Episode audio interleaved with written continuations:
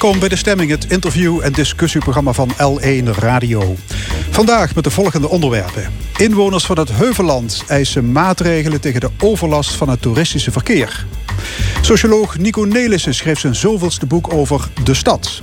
En onze analist Maria Jansen over gezondheidsschade door industrie en vrachtverkeer. Schaken is ongekend populair. En dat is te danken aan een serie op Netflix. In het tweede uur grootmeester Paul van der Sterren over de schaaksport. En dan ook een column van Nina Bokke. Het panel discussieert over de tipgeldactie voor het van Tanja Groen en andere actuele zaken. Tot één uur is dit De Stemming.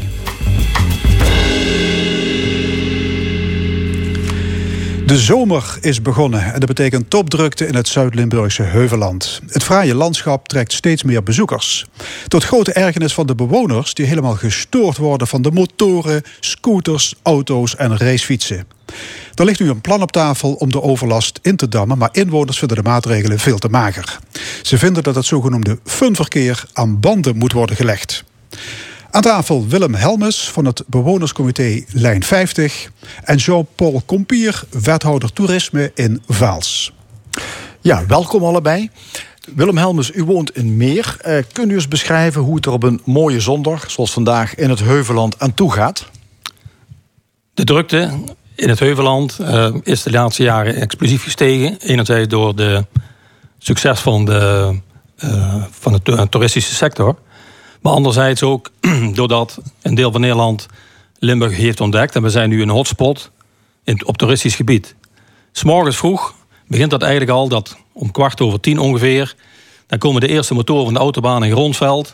En beginnen hun race door het Heuvelland. En daarachteraan ook nog een aantal uh, auto's die ontzettend veel lawaai maken. En eigenlijk wou ik preciseren datgene waarmee u begon. Wij zijn niet alleen uh, doende om te beschrijven en oplossingen te, aan te dragen voor de drukte in het uh, Heuvelland, maar met name in de overlast die ze veroorzaken. Ja, wat, wat, is die overlast dan? Want u heeft het over motoren, auto's en de overlast is dan? Nou, de overlast is het wangedrag van duizenden gasten die naar het Heuvelland komen. Bij de motoren zijn dat de mensen die met brul uitlaten. Ja, vaak boven de 100 dBA. 100 dBA, dat is wat een kettingzaag maakt. En het geluid van de kettingzaag, dat hebben wij aan de hoofdroutes in het Heuvelland van s morgens 10 tot s avonds 5, zodat de mensen thuis in hun eigen tuin hun eigen woorden niet kunnen verstaan. Ja, tien uur lang de kettingzaag. Um, ja, Harry, uh, dat is dus een uh, ja, grote ergernis. Uh, Jean-Paul Compier, u bent wethouder in Vaals. U wandelt ook wel eens door de Veilander bossen, begrijp ik. Um, welke overlast ervaart u? Het soortgelijke overlast. Ik heb het gisteren nog ervaren. Uh, gisteravond, toen was iemand uh, met, een, uh, met een motor zonder demper aan het, rondjes aan het rijden. En dat was zo'n zo'n yang-yang motor, noem ik dat altijd. dat, dat is verschrikkelijk. gisterochtend had ik een andersoortige overlast. toen zag ik weer dat wij fietsprovincie bij uitstek zijn. Um, waanzinnig aantal fietsers. Dat is natuurlijk een andersoortige overlast, dat snap ik ook wel. Um, je, moet ook wat, je moet mensen ook wat gunnen en je moet ook wat kunnen hebben, vind ik. Um, andersoortig. Maar ja, goed, dat, dat is uh, zes breed over de weg heen. En uh, dat is ook lastig. Ja, eh, de gemeenten Vaals, Gulpen, Wittem en IJs de Margraat... die hebben samen met de inwoners geïnventariseerd, geïnventariseerd... welke overlast het toerisme allemaal met zich meebrengt. Ik hoor herrie, ik hoor dus uh, tourfietsers uh, in, in, grote groepen. Dat is, is er nog meer? Eh, ja, er is eigenlijk iets anders gebeurd. De, de, uh, de bron is verleden jaar was een motie. Een motie is in drie gemeenteraden uh, aangenomen. Soortgelijk was niet overal de, exact dezelfde omschrijving in die motie. Maar er staat gewoon in van kom met een notitie. En kom met een notitie waarin oplossingsrichtingen worden aangedragen. En wat heel belangrijk is, uh, kom niet alleen maar met oplossingsrichtingen om het, om het geheel uh, op te lossen, maar uh, houd ook rekening met het ondernemerschap. Ja. Houd ook rekening met het toeristisch ondernemerschap. Ja, komen we zo meteen over te spreken. ik begrijp, meneer Helmers, dat het voor veel inwoners is de maat echt letterlijk, ja, de maat is vol. Het, het, kan de situatie escaleren, denkt u? Ik denk dat we op dit moment op het punt zijn dat de emmer is overgelopen. Dat er op heel veel plaatsen in het Heuvelland bewoners nadenken over actie, buitenparlementaire actie zal ik ze maar noemen. die, uh, die ze willen doen om de overlast een einde te maken. Omdat... Wat, wat, wat, is, wat zijn buitenparlementaire acties in dit verband? Nou, dat zijn dingen die eigenlijk niet kunnen, zeker niet mogen. En die wij ook als bewonerscollectief zeer zeker niet willen. Het, maar die wel. Het blokkeren van routes of zoiets? Blokkeren van routes. Uh, een inwoners uh, die ik sprak zei: Ik heb kraaienpoten gekocht in België en ik ga ze gebruiken ook. Heb ik voor gewaarschuwd: doe dat niet. Is niet goed voor de zaken, is niet goed voor u. We moeten op een gestructureerde manier deze overlast een einde maken. Ja, een dikke eikenhouten balk over de weg leggen ja, is ook een oplossing. Dat soort, dat soort acties, ja? daar wordt door mensen aan, uh, aan gedacht. Want we zijn door de laatste paar jaar van, van overlast naar terreur. En nu krijgen we de boosheid van de burger en de rebellie die daar het gevolg van zou kunnen zijn. Ja, maar we staan wel op dat punt dat dit zou kunnen escaleren, denkt u? Daar ben ik vast van overtuigd dat we op, dicht bij dat punt staan dat dat een keer gaat gebeuren. Ja. Harry, dat, is, uh, dat staat op de eerste plaats hè, bij de bewoners van het Heuvelland. Als het gaat over de overlast. Uh, wat zou er wat betreft de bewoners tegen gedaan kunnen worden? Bewoners hebben geparticipeerd in verantwoorde weg. Er zijn uh, bij de gemeente kruiwagens vol bezwaar, brieven binnengekomen en analyses. De bewoner heeft al lang aangereikt hoe zij denken dat het opgelost zou moeten worden. Wij verwachten nu van de overheid dat ze tot maatregelen overgaan ja, die effectief zijn. Maar wat moet er gebeuren? Laten we bij de, de ernstigste rotte appelen beginnen. De duizenden motorrijders, waarvan een deel hele nette, keurige mensen zijn die eigenlijk overal welkom zijn. Maar helaas is 30% zijn brullers die met een, een hoeveelheid geweld en herrie door het heuvelland rijden. En dat noemen wij fun herrie. Ja, maar dat hebben we geconstateerd. wat zou je kunnen doen? Wat moet je doen? Zowel de toeristische sector als de bewoners, als Visit eh, Zuid-Limburg, heeft al voorgesteld om het heuvelland in de zomermaanden, met name in de weekenden en feestdagen, af te sluiten voor motorrijders. Het hele heuvelland? Het hele heuvelland. Afsluiten voor alle motorrijders? Voor, voor alle motorrijders, omdat het aantal motorrijders dat uh, wangedrag vertoont zo groot is dat ook de goede zullen moeten lijden onder de kwade. Maar dat is de enige afdoende maatregel op korte termijn. Ja, Jean-Paul Compier, u bent wethouder van Vaals. Maar Vaals werkt samen met Gulpen Wittem en IJs de Margraat hierin. Afsluiten van het Heuvelland in het zomerseizoen voor motorrijders. Wat vindt u ervan? Ja, eh, ik, ik vind eigenlijk, um, wij, hebben 60, 65 uh, mogelijkheden aangedragen in onze notitie. Um, de keuze uh, wat, eh, dat is wel, er zijn korte termijn maatregelen, maar er zijn ook uh, maatregelen die over een termijn tot 2013, dus een jaar of acht gelden. De keuze welke maatregelen worden overgenomen is aan de gemeenteraden. Ja, maar, maar, die gaan dat maar is, dat, is, dat, is dit bespreekbaar? Is dit denkbaar dat nou we ja, het Heuveland afsluiten? Als, natuurlijk, om dat voor te dragen, om dat, om dat voor te stellen aan de gemeenteraad, is dat zeker, alles is bespreekbaar. Onze notitie kan ook, zoals dat heet, geamendeerd worden. Nee, dus, dus ik kan, begrijp dat het allemaal dus, mogelijk is, maar wij hebben zelfs, wij, hebben, wij, dragen het zelf aan. Uh, misschien iets minder uh, vergaand, maar wij dragen het zelf aan. Een van de mogelijkheden is, uh, we willen experimenteerlocaties. Willen wij in die experimenteerlocaties, zeggen wij van, omdat we weten wanneer de overlast het grootste is, doe dat bijvoorbeeld van vrijdagavond tot maandagochtend. Ik noem maar eens wat. Dus, dus dat is wel dus denkbaar dat, dat, we in de toekomst ja, dagen krijgen waar het Heuveland exact, deel dat is een van de 65 zaken die wij voordragen. Ja. Dus dat zou kunnen, ja. Ja, dus dat gaat de goede kant op uh, alvast. Uh. Als, als de drie gemeenteraden van de lijn 50 gemeentes deze beslissing nemen, dan zou dat voor de allereerste keer zijn dat de bewoners uh, tevreden zijn met de maatregelen die getroffen worden. En de effectiviteit van die maatregel, daar zullen we ze heel blij mee zijn. Ja, um, dus er worden over meer maatregelen gesproken. Hè? bijvoorbeeld ook oases, uh, meneer Kompier. Wat, wat zijn dat in het Heuveland, oases? Ja, de, de, Oase was eh, een benaming. Uh, we hebben het later hebben het de locatie genoemd. Uh, whatever.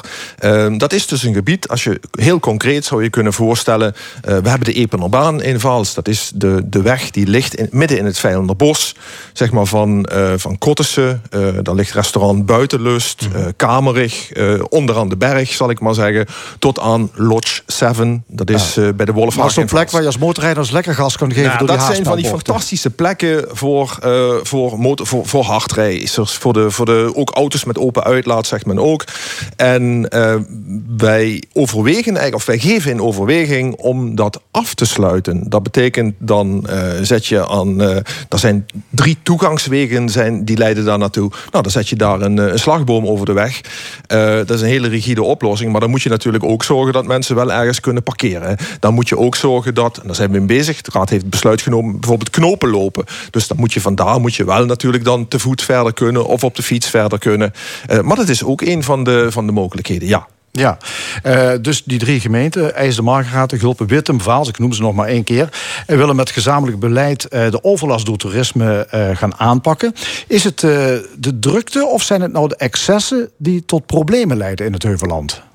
De drukte heeft natuurlijk zijn weerslag op de algehele geluidsniveau, uh, milieuuitstoot, de mate waarin holle wegen worden beschadigd. Uh, het heeft, de drukte heeft enerzijds uh, een positief effect op de, de, de horeca, die uh, daar zijn brood in verdient. En anderzijds is de intensiteit van verkeer op bepaalde wegen nu te hoog, waardoor de bewoners in, dat, in die specifieke regio hun leefbaarheid ernstig zien aangetast. Ja, um, ik kan me ook voorstellen dat, jullie nu bezig zijn met het aanpakken van de symptomen. Hè? Als je zegt, we gaan een deel van het Heuveland afsluiten... we zetten een slagboom neer, we leggen daar een parkeerplaats aan... daarmee pak je niet de oorzaak van het probleem aan. Moet je niet toe naar een ander soort toerisme voor dit gebied? Dat is ook duidelijk uh, voorgesteld. Ja. maar misschien dat de heer Kompier daar een antwoord op kan geven. Ja, dat, dat is ook de wens. Uh, wij zijn uh, Green Destination, willen wij zijn. Wij zijn, lijn 50 gemeenten zijn de zogenaamde Cheetah Slow gemeenten. Ja, lijn 50 is geloof ik de buslijn die door al die gemeenten gaat. Ja, de oude buslijn. Tegenwoordig ja, okay, heet dat weer 350. denken mensen, hoezo lijn 50? Het is IJzer, Margraten, Gulpen, Wittem en Verhaals. Dat is eigenlijk de weg. En wij, wij zoeken inderdaad wat de verblijfsgasten betreft... en ook wat de dagrecreanten betreft... een ander soort toerisme. Ik wil wel even aanvullen. Er doet zich wel iets vreemds voor. En dat is dat de recreanten. Dat zijn de mensen die in Limburg wonen. Dat zijn we eigenlijk zelf. Maar dan buiten de genoemde lijn 50. Uh, we hebben verleden jaar gezien dat alles was dicht. De horeca was dicht. Ah, echt. En toen hebben we de grootste drukte gehad. Dat zijn dus de mensen uit de regio zelf.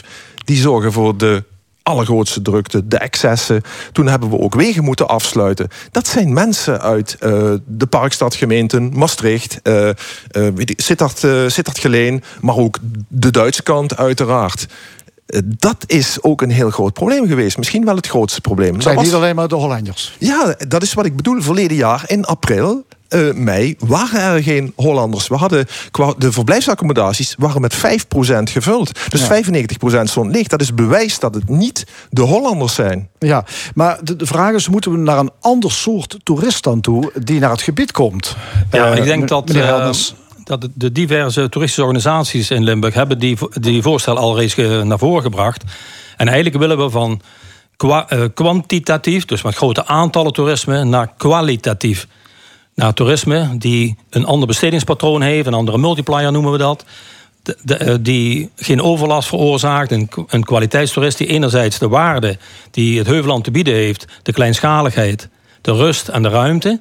Ja, plus de Burgondische leefstijl die wij erop nahouden, waar iedereen waardering voor heeft. Ten slotte is bij ons een stuk vlaai altijd twee keer zo groot als in het Westen. Betekent, die toerist willen we eigenlijk Limburg uh, die moet populair worden in Limburg. En degene die alleen maar de wegen verstoppen, de, de parkeerplaatsen volzetten, geen stuiver besteden, maar wel de rotsen achterlaten in het landschap. Dat is niet de toerist waar wij op lange termijn in het Heuvelland op mikken. Dus ze moeten wel minder worden en ze moeten uh, ja, ook meer geld te besteden hebben. Een transitie noemen we dat. Ja. Ik, ik snap dat wel, die wens. Dat is helemaal prima. Maar nogmaals, cijfer niet weg. Wij hebben de overlast van de, onszelf, van de recreanten. Als jij het s'avonds uh, in jouw tuin aan het barbecuen bent... en je hoort zo'n zo'n racemotor met open uitlaat... dat is iemand die komt uit de buurt. Hè? Vergeet dat niet. Dat zijn niet de verblijfsrecreanten. Dat zijn niet de, de dagrecreanten. Dat zijn de recreanten uit de buurt. Dat geeft ook aan ik dat het heel moeilijk sturen is. Ik wil dat even nuanceren. Ja. S'avonds na Studio Sport dan komen de, de racers uit eh, de oostelijke en westelijke mijnstreek... nog gauw even een rondje Limburg, uh, Heuveland doen. Ja? Dat is ook goed beschreven door de heer Compier zojuist. Die willen we aan banden leggen, want die maken het ook heel erg bond. Maar diegenen die s'morgens om tien uur in grondveld van de autobaan af, eh, afkomen. De grote clubs met 30, 40 broolmotoren. Die dan bij ons in de buurt stoppen voor een, een cappuccino.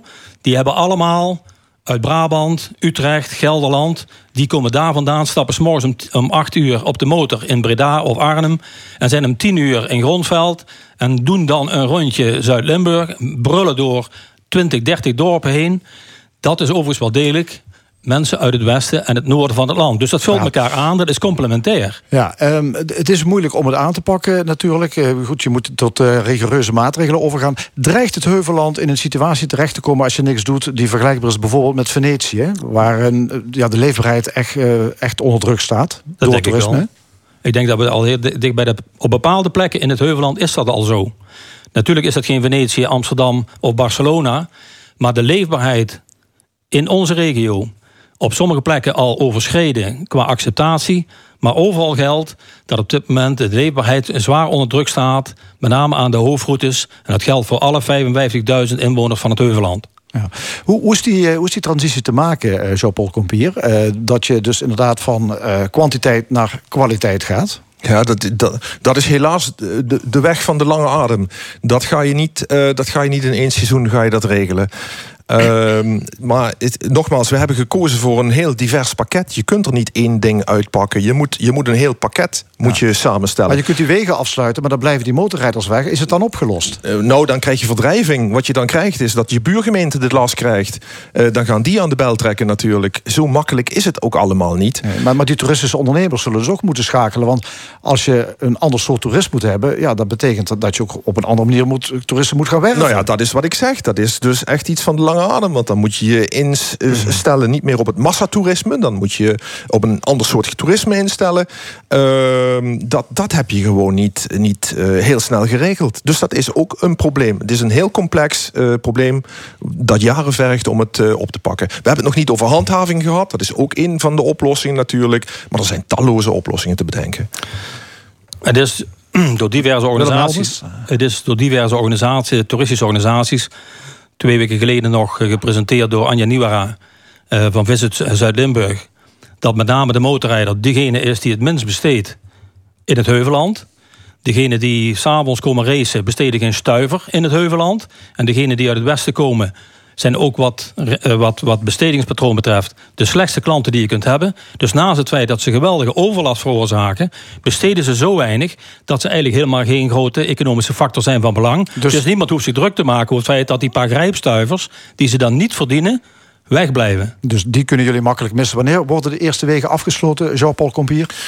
Dat zal moeten blijken nadat de Raad uh, het besluit genomen heeft. Dus uh, ja, dat, dat kan heel snel. Ja, het is aan de gemeenteraden. Die moeten na 1 juli aan de slag met, met de plannen. En dan kan het heel snel gebeuren. Dit, dit seizoen nog? Dat zou kunnen, ja. Oké, okay, we gaan het meemaken. We komen erop terug. Ja. Jean-Paul Compier, wethouder in Vaals... en Willem Helmes, inwoner van Meer. Dank jullie wel. Dankjewel. Dankjewel. Zometeen naar de stemming stadssocioloog Nico Nelissen. Hij schreef een boek over allerlei facetten van de stad. Eerst The Persuaders. Thin line between love and hate.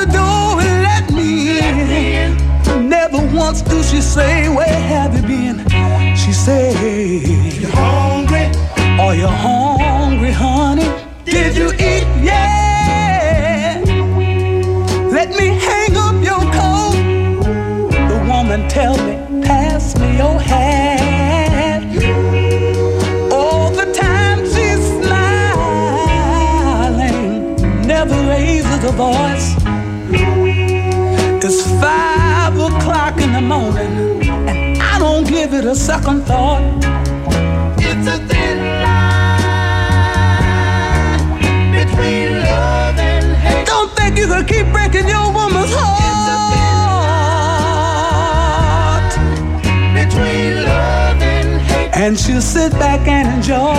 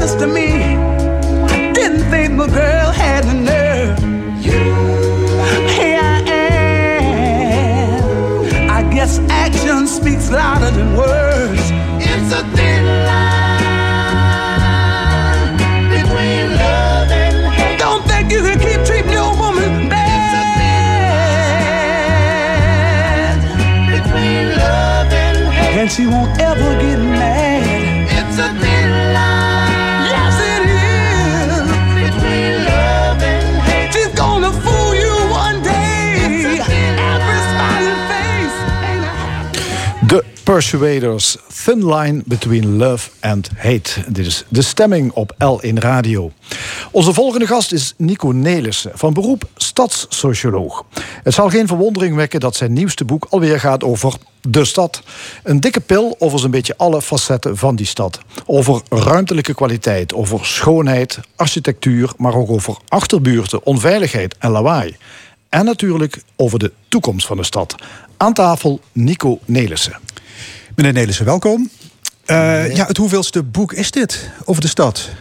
Over de stad is dat ongeveer, denk ik, het vijfde of zesde boek. Ja, u raakt er niet over uitgeschreven. Nee, dat is het leven. En over het leven raak je ook nooit uitgeschreven. Hè? Dus wat dat betreft is het een onderwerp dat eigenlijk permanent van aard en karakter verandert. En dat permanent gevolgd moet worden. Want een stad is geen statisch gegeven. Een stad is een dynamisch gegeven. Ja. Dus ieder jaar opnieuw is de gelegenheid om er aandacht aan te besteden. Dit is een dikke pil. Mag ik dit uw magnum opus noemen? Ik denk het wel. Het is ook een beetje een retrospectief, een beetje een terugblik. Ja. Omdat ik me zo'n 40, 50 jaar als wetenschapper met die thematiek heb bezig gehouden. En dan komt een moment, als je de meeste boterhammen in je leven al gegeten hebt, dat je dan toch een beetje terugblikt op datgene wat je gedaan hebt. En probeert wat hoofdlijnen te ontdekken in de opvattingen, de ideeën en de benaderingswijze van steden. Ja. U heeft het ook over boeken die u hebben geïnspireerd, die u hebben geraakt in uw carrière Ja. over de stad. Ehm, meer dan de helft van de wereldbevolking woont in de stad. Ja. Dat gaat naar de 75% toe. Ja. Waarom zijn steden zo een trek? Die zijn aantrekkelijk omdat ze door veel mensen beschouwd worden als een mogelijkheid om hun leven te verbeteren en hun kansen in het bestaan te vergroten.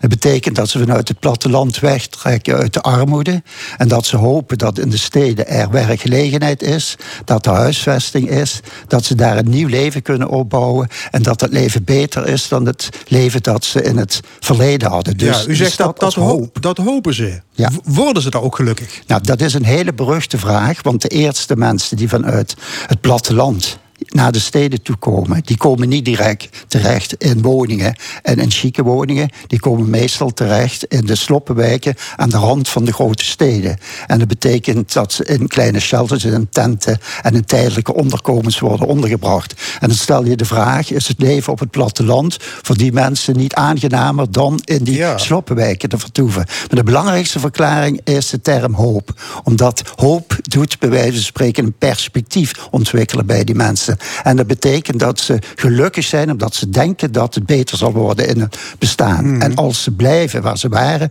hebben ze het idee dat die hoop vervlogen is. Ja, de, werk, in de stad is werk en, en dynamiek. Maar ja, er zijn ook een heleboel nadelen. Hè? Ja.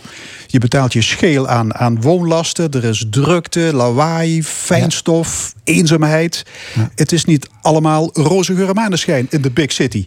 Nee, dat is het zeker niet. En van oudsher heb je eigenlijk twee stromingen. De zogenaamde pro-urbanisten. Diegenen die met name benadrukken de voordelen van het wonen en het leven in de stad. En de anti-urbanisten die zeggen dit is een optimistische manier van kijken naar de stad. Terwijl je veel meer oog zou moeten hebben voor al die problemen en vraagstukken en conflicten die in de steden voorkomen. En welke stroming heeft gelijk? eh, het, is- eigenlijk een Januskop. Eh, elke stad heeft die beide facetten. En het hangt ook samen met welke groepen op welke manier van de stad kunnen profiteren. Diegenen die zeg maar, de losers zijn in dat hele strijdtoneel, dat zijn degenen die natuurlijk vooral ook de negatieve aspecten van de stad ervaren. Maar diegenen die overwinnen in die urbane strijd, dat zijn diegenen die dus weten te profiteren van die voordelen en in toenemende mate van die voordelen. Die wonen dicht bij culturele voorzieningen, die hebben een prachtig onderkomen, die hebben een groenzone om zich heen, die hebben hun relaties, die hebben hun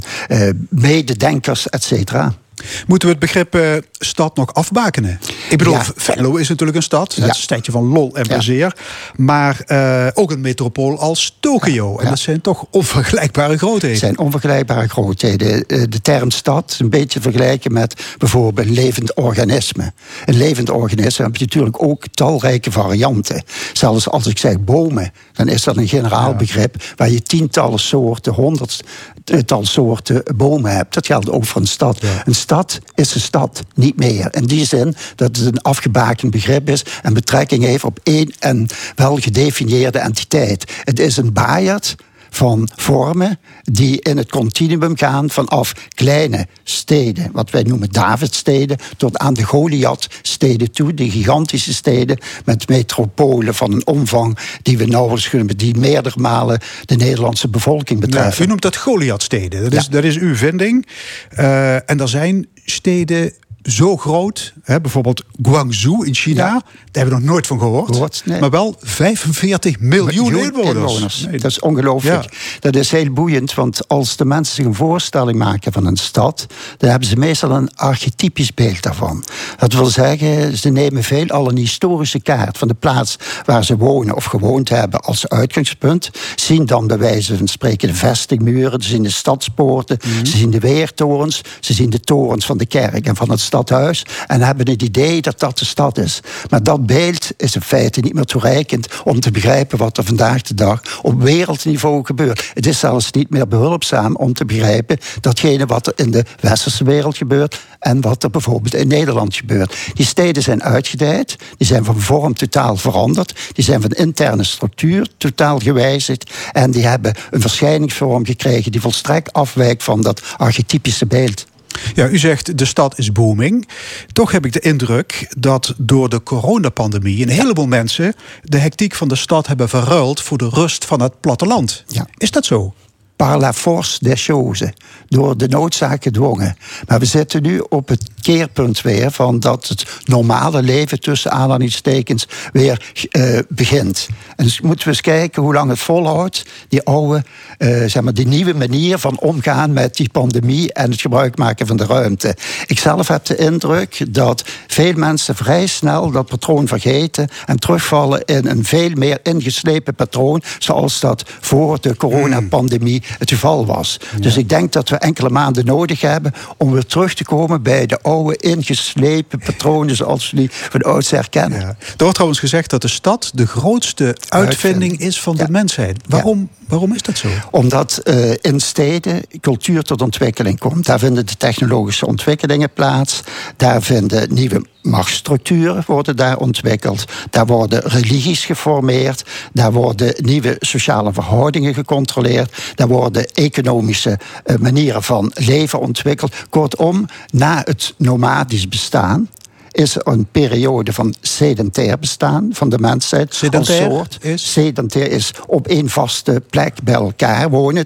Wat een recent verschijnsel is. Want Ja. dat gaat niet verder terug in de geschiedenis van de mensheid dan 7000 jaar. Dat is een fractie van het leven van Homo sapiens op onze aardbol. En dat is in een gigantisch tempo gegaan. Naar enkele mini-stadjes die je had in Mesopotamië, Oer, Uruk, Lagash. Ja, Oer, daar is, dat is de oudste stad ter wereld. Hè? Daar is het begonnen. Ja, ja dat is het begonnen. Mesopotamië. ja. Dan zitten we in zeg maar 5000 voor Christus. Dat betekent dat het 7000 jaar terug is. Dat is op de tijdschaal van de mens, laat staan de tijdschaal van leven op deze aardbol, laat staan op de tijdschaal van het ontstaan van het heelal, minder dan een puntje. Ja.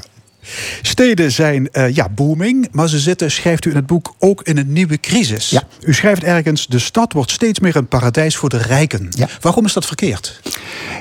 Verkeerd is het omdat in feite een plek waar mensen samenwonen geacht worden dat dat niet alleen de dominante plek is voor diegenen die eh, geld hebben. Een gemêleerde bevolking is beter. Dat is in het algemeen beter. Dat zie je ook in de meeste steden. Alleen zijn er permanent verschuivingen.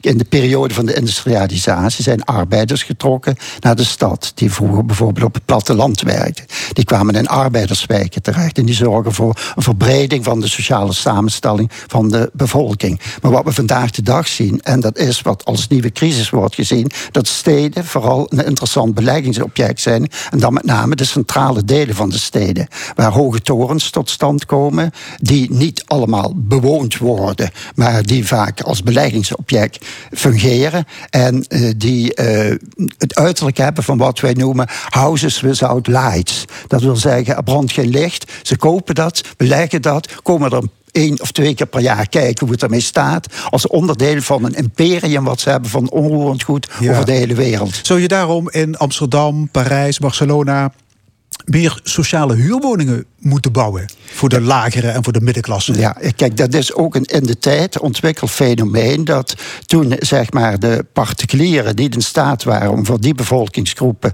woningen te bouwen, heeft de overheid, de lokale overheid en de centrale overheid, via woningcorporaties en via woningstichtingen geprobeerd om voor die groep die niet in staat was om zelf voldoende huisvesting en van voldoende kwaliteit te realiseren, om die instituties in het leven te roepen, een regelgeving te ontwikkelen om dat te garanderen. De Ja, de woningcorporaties. eigenlijk, die hebben toch die taak? Die hebben een taak, maar die hebben dus in de afgelopen decennia een heel moeilijk proces doorgemaakt. Omdat zij zich gingen bezighouden met investeringen in projecten die niet behoorden tot de kerntaken van. Nee, snap ik. Maar het zou wel moeten gebeuren. Zeker. Bouwen voor Ja, de kleine maar wat je nu ziet, dat is dat er nieuwe vormen zijn waarbij de burgers zelf het initiatief in handen nemen. Via collectief particulier opdrachtgeverschap of via coöperatief particulier opdrachtgeverschap. Dat wil zeggen dat men in feite de rol van die woningcorporatie partieel overneemt. Het is ook niet zo dat één vorm van institutionele voorziening een tijdsperiode heeft die heel lang meegaat. Steeds moet dat aangepast worden aan gewijzigde omstandigheden. Instituties passen zich wat dat betreft aan. Meneer Delissen, ja, veel steden zijn mooi. Eh, daarom trekken ze veel toeristen. En dat massatoerisme maakt die steden weer kapot. Ja. Zie Venetië, het woord viel er straks al in het vorige al, onderwerp. ja. Zelfs, hoe, fa- ernstig, zelfs faals. ja, hoe ernstig is dit? Dit is in toenemende mate ernstig. Kijk, toerisme is een fenomeen dat met de komst van de trein, met de komst van de auto, van het vliegtuig, een enorme eh, toevlucht heeft genomen. Maar een zodanige toevlucht dat in bepaalde steden de overlast zodanig groot wordt dat het voor mensen die in die steden wonen bijna niet meer te volharden Ja, is. moeten mensen gewoon meer thuis blijven? Hoe Moeten mensen meer thuis blijven? Eh, Nee, dat hoeft niet het geval te zijn. Maar wat je ziet, dat is dat het toerisme zich vaak concentreert in een heel beperkt gebied in die steden.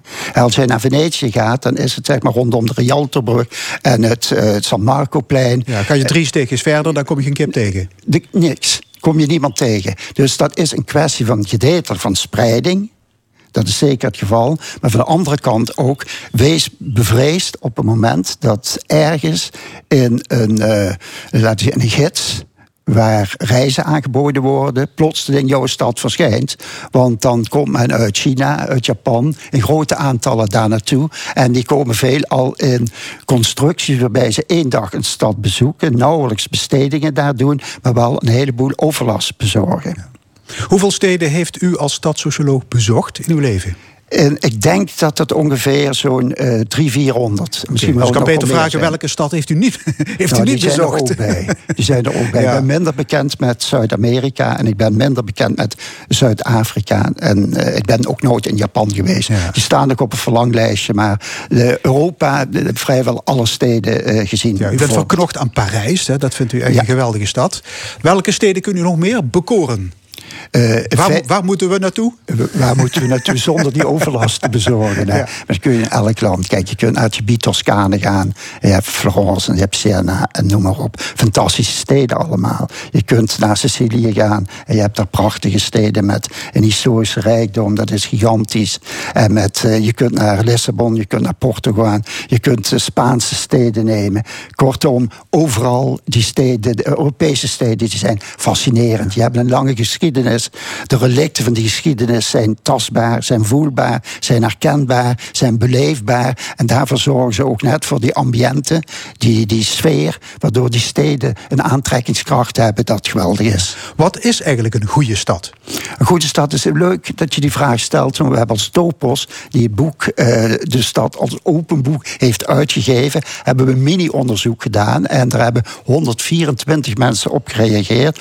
Op de vraagstelling, het Een goede stad is voor mij een stad die. En dan krijg je een bepaalde invulling. 124 mensen hebben een content analysis, een inhoudsanalyse op verricht. En dan zie je dat er eigenlijk een aantal componenten zijn die in die definities, om die omschrijvingen terugkeren. Eerste plaats is de ziel van de stad. Namelijk, welke sfeer hangt er? En wat zijn die mensen? En hoe is De- het de karakter gijs daarvan? van de stad. De Maastrichter gijs, Ja. een toevallig voorbeeld eh, te noemen. Hè? Dat is belangrijk. De tweede is de historiciteit. En hoe ver je, als het ware, de geschiedenis in die stad kunt beleven. De derde factor die vaak genoemd wordt, dat is een voorzieningenniveau. Of dat voldoende breed is en of dat voldoende diepgang heeft om te bekoren. Het betekent ook dat men waarde hecht aan het groen en aan de ruimte eromheen. Maar er zijn ook allerlei andere zaken als bereikbaarheid en wat iets meer zei. Wat betekent dat? Er is niet één definitie van een goede stad, maar het is een conglomeraat van factoren die bepalen wanneer mensen het ervaren als zijnde in hun ogen een goede stad. En daarbij moeten we differentiëren dat voor bijvoorbeeld een jonge student een goede stad wat anders is dan voor een bejaarde persoon die minder mobiel is, om maar een toevallig voorbeeld te noemen. hè. Het staat allemaal te lezen in uw boek De Stad als Open Boek. Een uitgave van Architectuurcentrum Topos in Maastricht. En ik moet nog even noemen, er, er staan prachtige foto's in gemaakt door Zeno Wassink. U vindt hem een van de beste street photographers van Nederland. Dat is correct. Oké, meneer Nelissen, veel dank. Graag gedaan. Golden Smog is een hobbyproject van enkele muzikanten uit de Americana-scene. De band met wisselende bezettingen was vooral actief in de jaren 90. En dit is Nowhere Bound.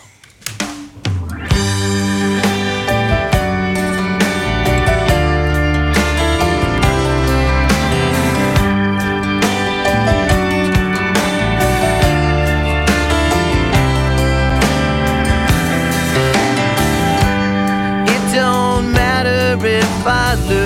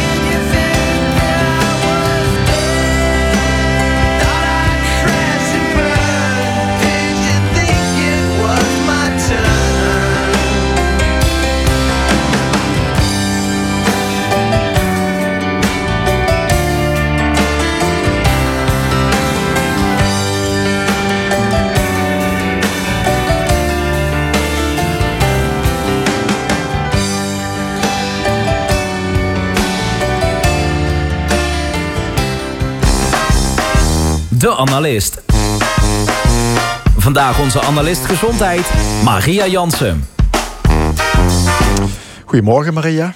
Goedemorgen. Ja, uh, wonen in Zuid-Limburg, dat is uh, meestal heel prettig. Maar er zijn ook wel wat, uh, wat, wat, wat, nadelen. We hoorden het al eerder dit uur.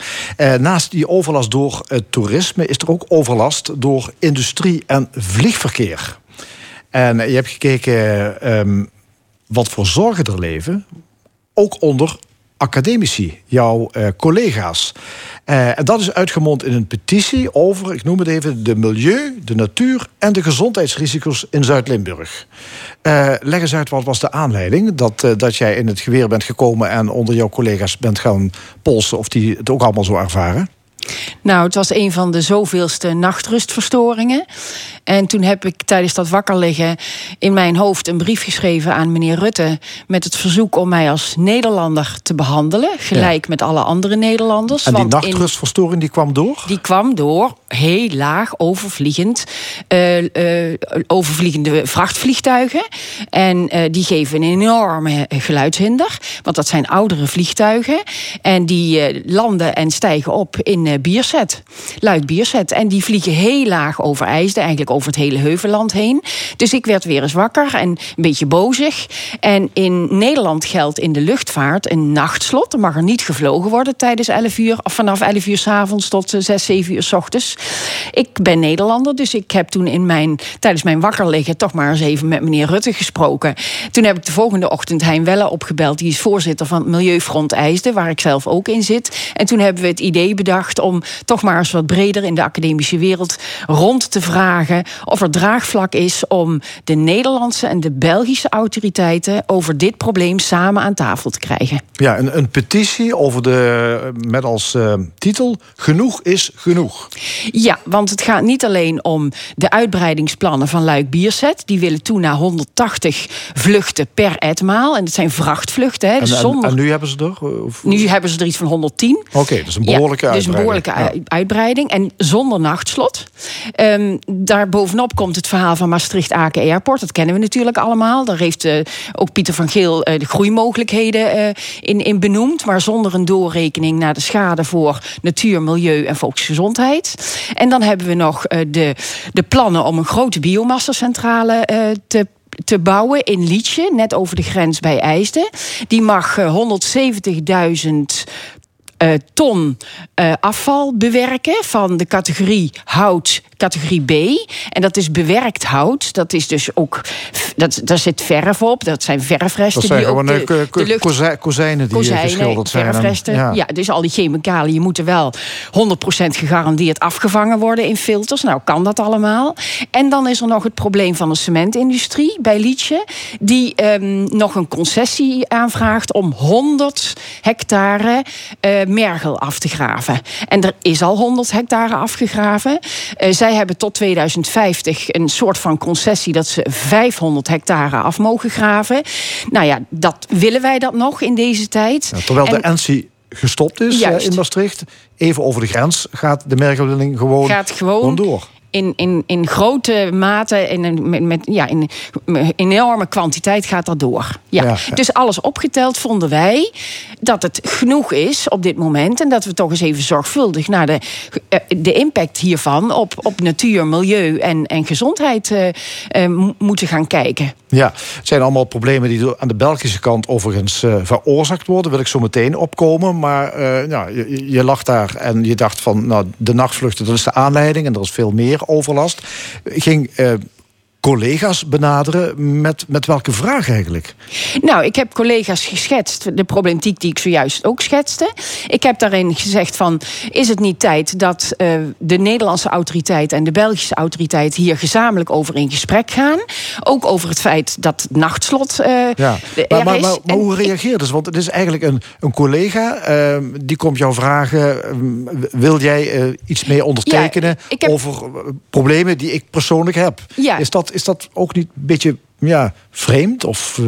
Nou ja, ik heb natuurlijk heel, heel open en transparant aangegeven dat het een persoonlijk probleem is. Maar dat ik ook vind dat het een maatschappelijk probleem is. Ik ben hoogleraar populatiegericht gezondheidsbeleid. Ik moet de gezondheid bewaken. Dus ik heb vanuit die hoedanigheid ook gemeend dat onze kennis vanuit de wetenschap ook mag bijdragen aan een zorgvuldige besluitvorming op grond van ja, goede inzichten in, in risico's voor, voor milieu en uh, gezondheid. En natuurlijk mogen ook economische belangen afgewogen worden. Hè. Dat willen we juist ook. Dat er een fatsoenlijke balans is in die besluitvorming tussen, tussen economische, maar ook, ja, noem het maar even, volksgezondheidsbelangen. En dat heb ik gevraagd aan mijn collega's. En ik heb natuurlijk ook erbij gezegd van, goh, mocht het nou om redenen van jouw functie sta, uh, tactisch gezien niet verstandig zijn om hier een steun aan te betuigen, dan heb ik daar alle respect voor. Ja, want, want je gaat natuurlijk, je komt ook op het terrein van dit, dit is gewoon een politiek probleem natuurlijk ook een politiek onderwerp. Ja, nou kijk, en, en dat, dat is ook een dilemma voor wetenschappers. Hè, want er is altijd wel een dilemma tussen wetenschap en activisme. En je wil natuurlijk vanuit de wetenschap wil je dat, dat het zorgvuldig gebeurt op basis van feiten, op basis van zoveel mogelijk objectiveerbare en ja, empirische bevindingen.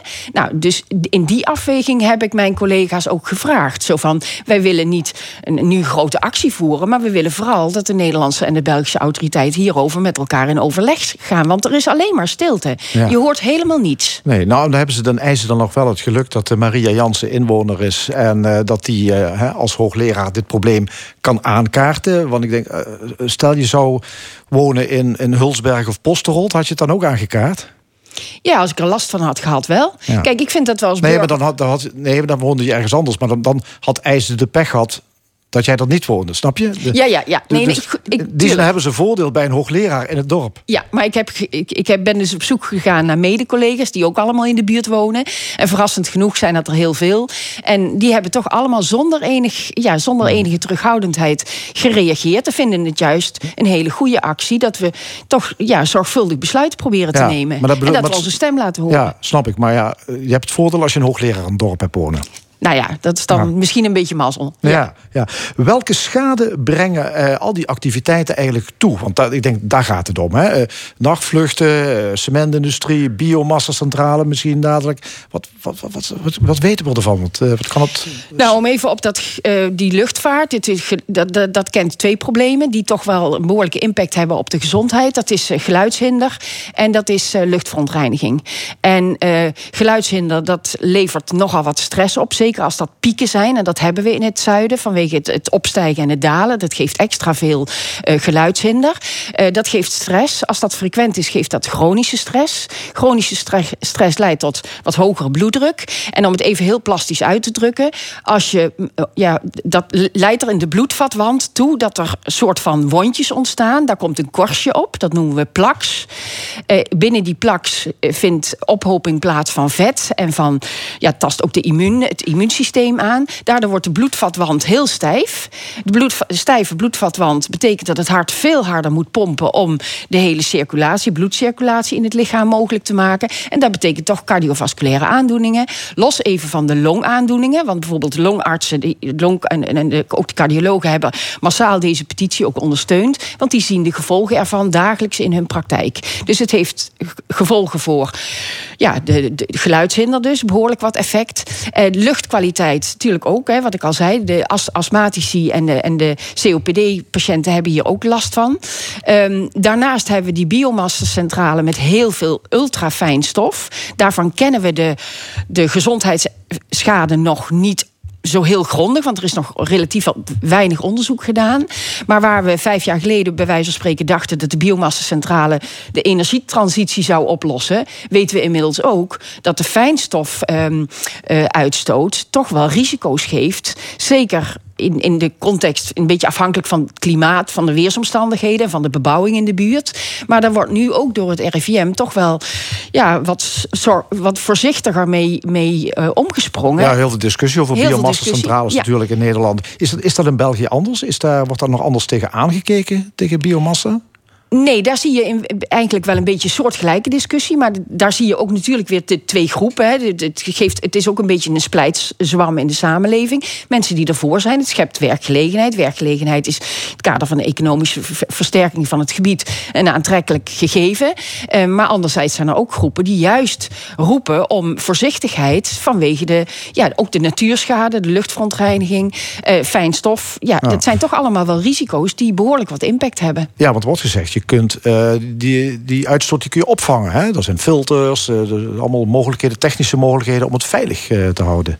Ja, maar des te, ehm, des te vervuilder het materiaal wat je verstookt, des te moeilijker ook al die chemische stoffen zijn weg te vangen. En daar moeten we, en dat is ook de reden waarom we willen dat de Belgische en de Nederlandse autoriteiten hierover in gesprek gaan. Want we willen wel dat de technische toepassingen die gebruikt kunnen worden, ook zo optimaal mogelijk gebruikt worden, zodat die kwaliteit van de lucht zo minimaal mogelijk belast wordt. Ja, en dan heb je dus ook nog de, de winning van het eh, cement, wat natuurlijk ook... eh, en de afgravingen, ja, ja, stel ja. je voor 500 hectare straks Ja. afgegraven. Komt allemaal op het brood van, eh, van mensen daar in de buurt van IJsden. Ehm, ja, het is een grensregio. Hè? Dat is denk ik wel het probleem. Hè? Er is ook niet echt, denk ik, zeker in Den Haag, niet echt heel veel belangstelling voor dit soort problemen die grensoverschrijdend eh, plaatsvinden. Ja, dat klopt. Ehm, de, de grensregio's hebben in het algemeen minimale politieke belangstelling. Eh, het wordt ook nog bemoeilijkt doordat er andere culturen heersen, andere politieke culturen heersen. Eh, soms is de taal een enorme barrière. Dat merken we nu bijvoorbeeld in IJsden. Net over de grens is Wallonië. Het is Franstalig. Ja. Aan de andere kant bij Aken is Duitsstalig. Dus ook die groepen eh, roeren zich. Nou, dus daarmee betekent dat, dat grensoverschrijdende discussies extra lastig zijn. Ook voor ambtenaren uit Den Haag. Ook voor ambtenaren uit de regio. Dat betekent ook dat ja, daardoor een wat afwachtende houding ontstaat. En er is weinig winst te behalen vaak. Zo ervaren eh, politieke partijen het ook. Dus Want, want die nachtvluchten die dan over IJsden gaan, dat is maar een beperkt deel van de Nederlandse bevolking natuurlijk. Dus ja, dat is maar een, een heel beperkt deel. Dus waarom zou politiek Den Haag zich daar druk om maken?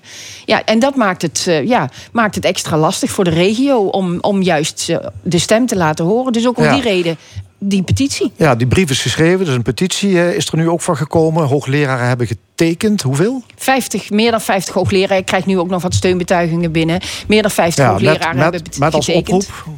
Met als oproep: ga met elkaar in gesprek over de grens België en Nederland. En die is nu naar de formatietafel, hè? begrijp ik die Ja, petitie? die ligt op de formatie. Limburg, je zult er maar wonen, was de slogan een paar jaar geleden. Hè? Als je naar deze uitzending beluistert, krijgt die zin toch een andere, een andere betekenis, Ja, dan geloof krijgt ik. zin wel een andere lading. Ja. ja. Ja. Oké, dankjewel Maria Jansen. Graag En gedaan. hou eens op de hoogte wat ze met die petitie doen in Den Haag. Ja, dat zal ik doen. Ja. Straks in de stemming de schaaksport, want die zit in de lift. Dankzij de Netflix-hit The Queen's Gambit. We gaan praten met eh, Paul van der Sterren en Walter Kunstek. Verder een column van Nina Bokke, een discussiepanel en nog veel meer. Blijf luisteren, tot zometeen.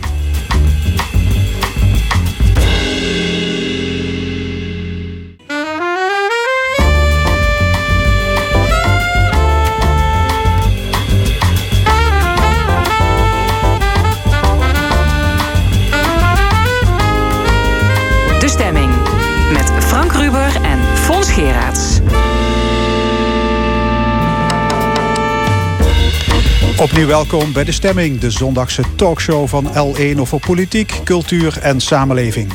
Wat allemaal in de tweede en laatste uur. Straks discussieert het panel met Terza Hoebe, Cor Bosman en Loek Hustings over Tanja Groen, Hongarije, Dries van Acht, corona en andere actuele zaken. De column van Nina Bokke, maar eerst schaken.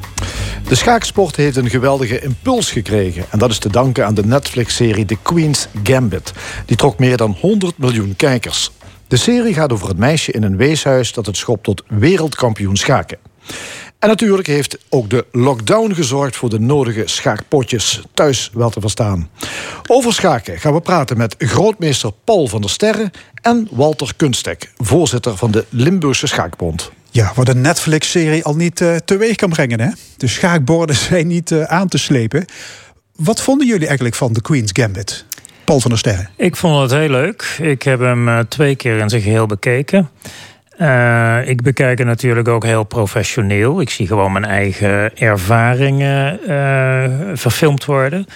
En je ziet meteen van nou, het is niet realistisch, het is niet echt hoe het is, maar het is wel heel overtuigend. Het is zodanig gedramatiseerd dat ik me er toch volkomen in herken. Ja, er wordt heel snel gezet, kan ik me nog herinneren. Ja. Het is nog net geen snelschaak, maar Ja. veel, veel denktijd komt er niet op te pas. Nee, nee. Nou ja, Maar ja, dat- het is televisie, hè? Het is televisie, hè? dat moet natuurlijk snel gaan. Maar zoals ik al zei, hoewel er dus dingen niet kloppen, zoals bijvoorbeeld dat er helemaal niet nagedacht wordt, eh, overtuigt het toch. Ik Ja, maar ik heb ook begrepen dat de zetten die worden gedaan, dat die, eh, laat ik zeggen, dat die kloppen. De partijen zijn geselecteerd door niemand minder dan eh oud-wereldkampioen Garry Kasparov. Ja. En dat hebben ze allemaal heel eh, nauwgezet in beeld gebracht. Walter, heb jij met plezier gekeken? Ja, ik, eh, ik heb er niet gekeken als gemondkus. Hè. Mijn vrouw heeft ook ermee meegekeken. Die vond het geweldig. eh, dus, eh, die, eh, en zelf heb ik wat meer gekeken wat Paul zegt. Van, van, is dat nou echt van zoals wij als schakers ermee omgaan? Hè? Dus dat eh, wordt wel een bepaald beeld weggezet eh, van een schaker... tot er toch wel wat, over het algemeen wat afwijkende mensen zijn. Om het zo maar even Ja. tussen aanhalingstekens. Dus, Wat ook zo is, toch? ja, bij tijden wijlen wel, ja. Ja, hey, de Queen's Gambit, dat betekent dame gambit. Eh, dat is een bepaalde opening. Ja. D4, D5, C4. Inderdaad. Wit geeft strategisch een pion weg. Ja. Paul, heb je die vaak gespeeld? Ja, dat is een hele belangrijke opening. Ja, een van de klassieke manieren om een schaakpartij te beginnen. Ja. Ehm, trouwens, voor die Beth Harmon is schaken geen liefhebberij, zelfs geen beroep. Eigenlijk is het ja, een soort allesverzengende passie. Ja. Paul, is, was dat herkenbaar voor jou? Ja, ja, dat is een van de dingen die eh, dus heel overtuigend eh, in beeld wordt gebracht, eh, vind ik. Je kan natuurlijk op alle manieren schaken. Hè? Ik bedoel, iemand die gewoon gezellig onder een kopje koffie met zijn buurman een partijtje schaakt, dat is schaken. Maar wat mensen doen die echt door het schaken gegrepen worden, is eh, als het ware min of meer je eigen persoonlijkheid helemaal uitwisselen voor een schakerspersoonlijkheid. Je verdwijnt gewoon in dat schaken. Dat schaken dat neemt je helemaal over. Dat is inderdaad eh, passie, dat is gepassioneerdheid. En dat mm, kwam heel goed in beeld, vond ik. Je bent grootmeester, Ja. twee keer Nederlands kampioen geworden. Toernooien gespeeld in binnen- en buitenland. Ja. Van pakweg 1980 tot 2000 ongeveer. hè? Zoiets, ja. En Ja. toen was de accu helemaal leeg. Ja, helemaal. Ja. Hoe merkte je dat? Ehm, je krijgt er minder plezier in. Je resultaten worden minder. Eh, je gaat voor het eerst in je leven denken: wat doe ik hier eigenlijk nog? Wat doe ik achter dat bord? Ja. Wat stelt dit allemaal voor? Ja, en je kreeg trouwens ook compassie met je tegenstander, hè? Ik ging zelfs medelijden met mijn tegenstanders krijgen. Dus En dan is het tijd om op te houden. Nou, dan begrijp je wel dat er iets eh, veranderd is in het hoofd van een schaker die ooit gewoon een soort, eh, nou, moordenaar was. Hè? Een vechtmachine. Die alleen maar het doel had als hij een partij speelde om te winnen. Ongeacht wat dat voor consequenties voor de tegenstander had. Hm? Dus eh, Hoe is het leven van een topschaker? een heerlijk leven heb ik het altijd gevonden. Je bent bezig met wat je liefste doet. Wie wil dat nou niet, zou ik bijna zeggen. Walter, had je dat, heb je er ook naar verlangd, naar zo'n leven? nou, joh, Als je daar de kwaliteiten voor had gehad? Misschien wel, maar kijk, eh, je kunt dingen pas vergelijken als je het ook echt beheerst. Dat is mijn uitgangspunt altijd. Ik heb gewoon die kwaliteiten niet veel te laat begonnen. En, en ik heb andere passies ernaast en ik heb voor andere dingen gekozen. Maar ik snap wel de, de, hetgeen wat Paul zegt.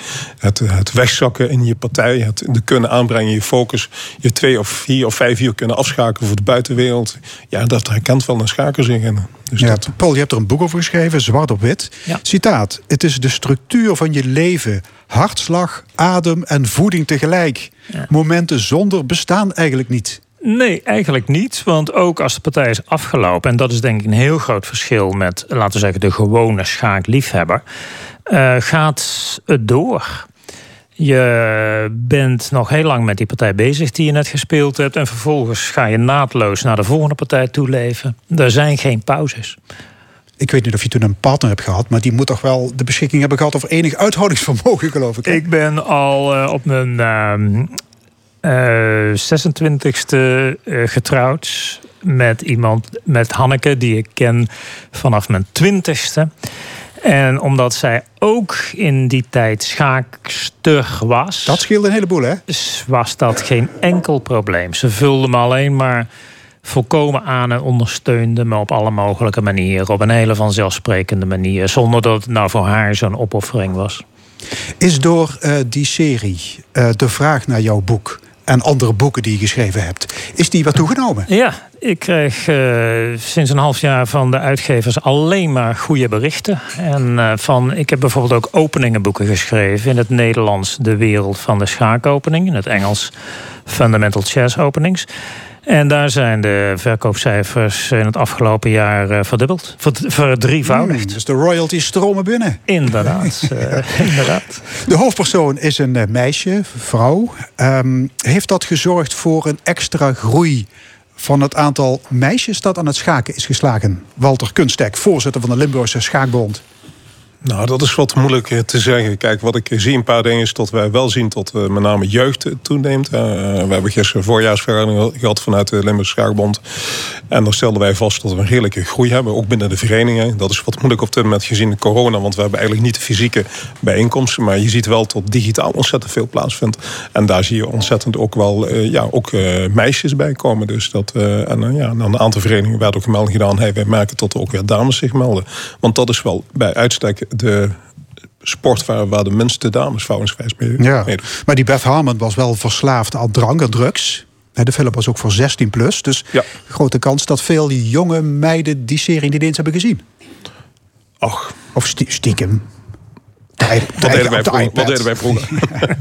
anders anders zeggen. Dus, Jij bent begonnen met schaken, Walter, op je zestiende. Daarvoor was jij dammer. Ja, ik, eh, ik ben begonnen met, met het damspelletje. Dat vond ik heel erg leuk. Eh, op een bepaald moment merkte ik van... Hey, dat is ontzettend leuk, maar dat was ook al uitgegroeid. En opeens kwam ik een, het sp- schaakspel tegen. En die figuren, die, dat, dat aantrekkingskracht van die figuren... waren voor mij een uitdaging. Dus, dus ik heb mijn, het dammel eh, losgelaten... en ben met het schaken begonnen. Hoe kijken schakers eigenlijk aan tegen dammen?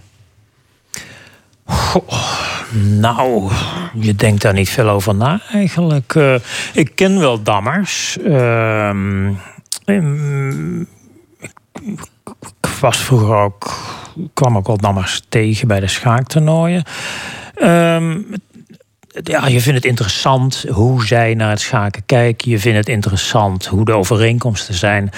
Maar ja, je accepteert toch dat zij aan die kant van de grens wonen en eh, ik aan deze kant. Ja, maar als het schaken niet zou bestaan, zou je geen dammer zijn geworden. Goh, ik denk dat ik ook in mijn jeugd eerder het dammen leerde dan het schaken. Eerlijk gezegd herinner ik me niet eens meer zo precies. Maar ehm, ik denk het niet. Nou, ik denk dat het te maken heeft dat je vaak met dammen sneller in aanraking komt. Eh, hè, in Nederland is dam veel meer Ja. verbreid. I- dan- iedereen heeft thuis een damspel. Ja.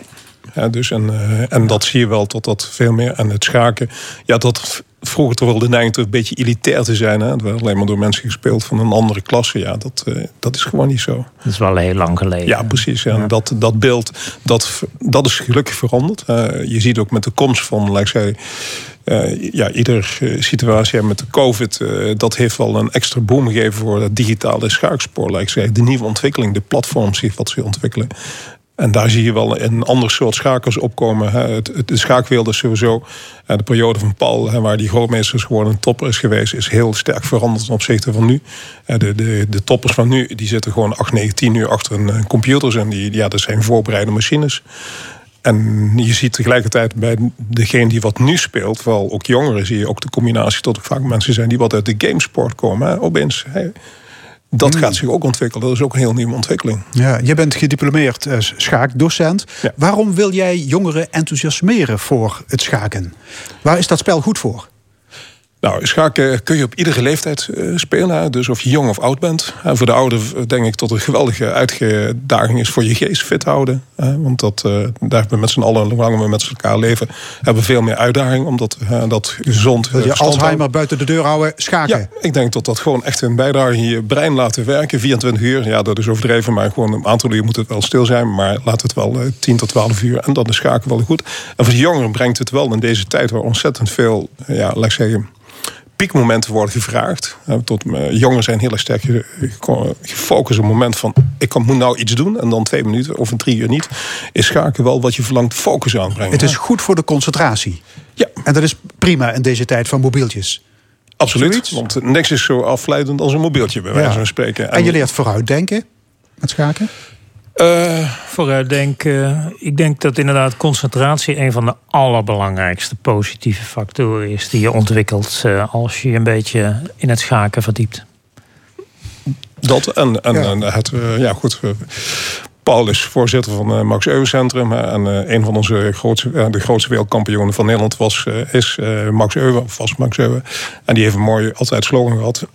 beter een goed plan, eh, een beter slecht plan dan geen plan. Dat betekent ook planmatig denken. Eh, over zaken nadenken, strategisch denken, tactisch denken.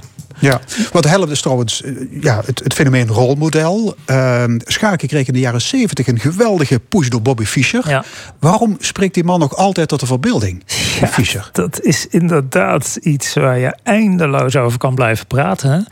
Ja, we hebben nu dus Beth Harmon in de Queen's Gambit gehad vorig jaar. Maar ehm, wat Bobby Fischer 50 jaar geleden deed, dat is nog weer van een andere orde. Huh? Ehm, tijdens de tweekamp tegen Boris Spassky, waarin hij dus wereldkampioen werd, ehm, begonnen alle Amerikaanse nieuwsuitzendingen wekenlang met wat er in die tweekamp gebeurde. Huh? Vietnamoorlog en wat verder niet meer, dat kwam pas daarna. Heb je het over die match in 1972? Met Fischer, waarbij de, de, de 1972. eerste drie keer kom je niet eens opdagen, hè, Fischer? Eh, hij kwam één keer niet opdagen. Eén keer. Ja, hij ze begonnen eerste partij won Spassky. Tweede partij kwam Fischer niet opdagen. 2-0 voor Spassky. En toen eh, was er ergens in zijn hoofd blijkbaar een eh, barrière genomen. En toen raakte hij in topvorm en won eh, met overmacht. Fischer is wel behoorlijk ontspoord, hè? Ontpopte zich tot is antisemiet. Was blij, ontspoord. blij met de aanslagen op het World Trade Ja, Center. ja. Treurig hoe die is geëindigd. Hij had duidelijk al van jongs af aan een soort persoonlijkheidsstoornis. En wat hem overeind hield en waar hij dus ook absoluut uitzonderlijk goed in was, was het schaken. Maar het schaken werd bij hem helemaal gevoed door die enorme ambitie om wereldkampioen te worden. Toen hij dat had bereikt, was, gewoon, eh, was er niks meer. Toen ging hij als het ware zichzelf van binnenuit vernietigen, denk ik. Bobby Fischer was geniaal, maar de beste schaker aller tijden is natuurlijk Garry Kasparov, hè?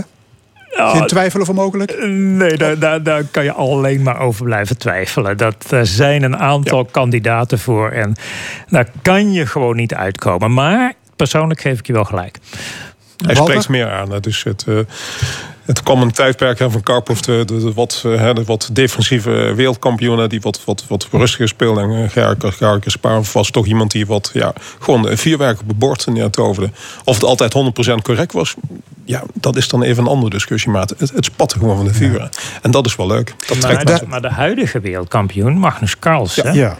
staat wel op schema om Kasparov te overtreffen. Die werd wereldkampioen op zijn 22e voor Ja. de eerste keer. Ja, net als Kasparov trouwens. Ja. Ja. Heeft hij het schaken ook hip en cool gemaakt, die Ik Carlsen? denk het wel. Ik denk het wel, ja. ja. Het is gewoon een hippe en coole figuur. En dat eh, straalt hij ook echt helemaal Ja, uit. maar goed, als jongeren ontdekken dat je met eh, schaken 500.000 dollar per jaar kunt verdienen, dan eh, hè? Hij is de beste, hoe heet dat? De best verdienende e-sporter van de wereld, Ja? die Carlsen. Ja. Ja, ik denk dat hij boven de 500.000 tussen zet. hè, Met zijn eigen bedrijf en zijn eigen... Flink boven de balken en de norm. Eh, zonder meer. Ja.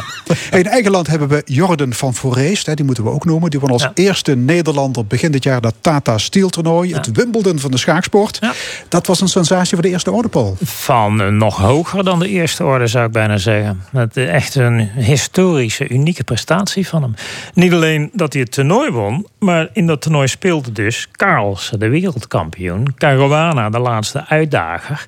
En dan laat ik maar even voor het gemak nog een half dozijn andere topgrootmeesters weg. Het was gewoon een van de allersterkste toernooien eh, die je maar kan bedenken. Ik heb daar nauwelijks iets van meegekregen via de media. Ik kan me Nou. herinneren, vroeger had je Hans Beum op de televisie. Die had een eigen televisieprogramma. Dan kon je ook de zetten kon je zien en zo. Dat, dat is er allemaal niet meer, hè? Hopelijk komt het weer terug. Het is inderdaad, eh, in de jaren tachtig eh, was het schaken best heel aanwezig op eh, televisie. Ook op de radio natuurlijk. Mede dankzij Hans Beum. Maar ergens in de jaren 90, begin 2000 is het eh, uit beeld geraakt. Ja, het is allemaal verplaatst naar internet misschien? Op internet Iedere is het zondag heel kun je nou, ja, sinds een tijd is Hans weer heel zichtbaar op eh, internet. Hij heeft op zondagmiddag heeft hij de, de Koning en de Mat. eh, heet dat eh, programma vanaf 17 uur. Koning en de Mat. Ja, dacht ik ze even, of de, de Koning en de Mat. Ja. Hmm.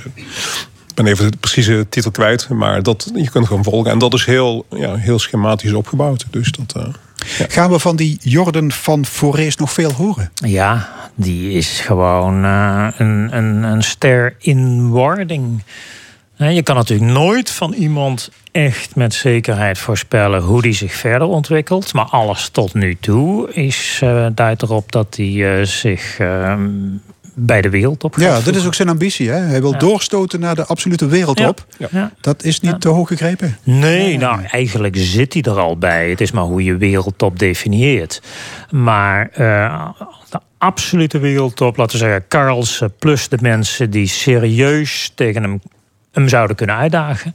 daar zal hij zeker eh, bij willen horen. En een goede kans dat hij het ook gaat doen.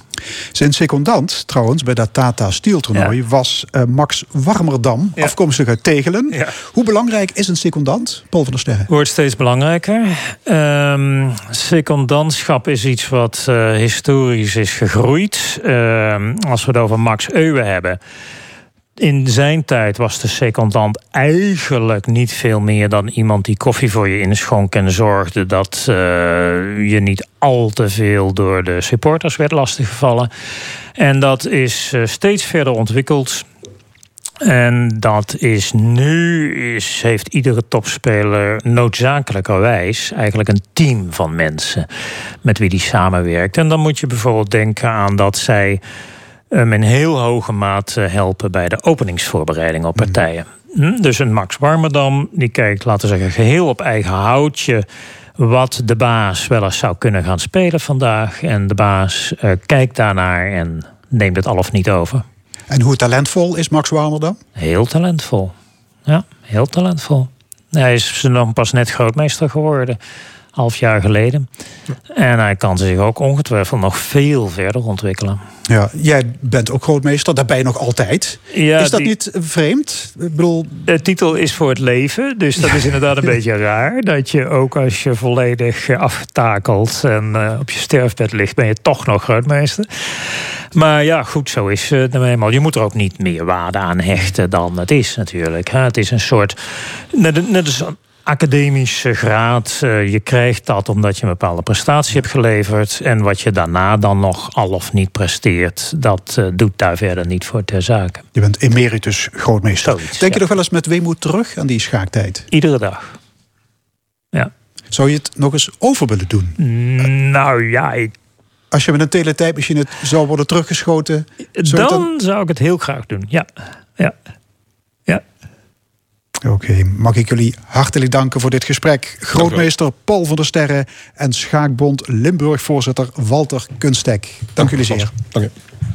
Dit is de stemming op L1 Radio. We gaan luisteren naar Fat Mattress, Magic Forest.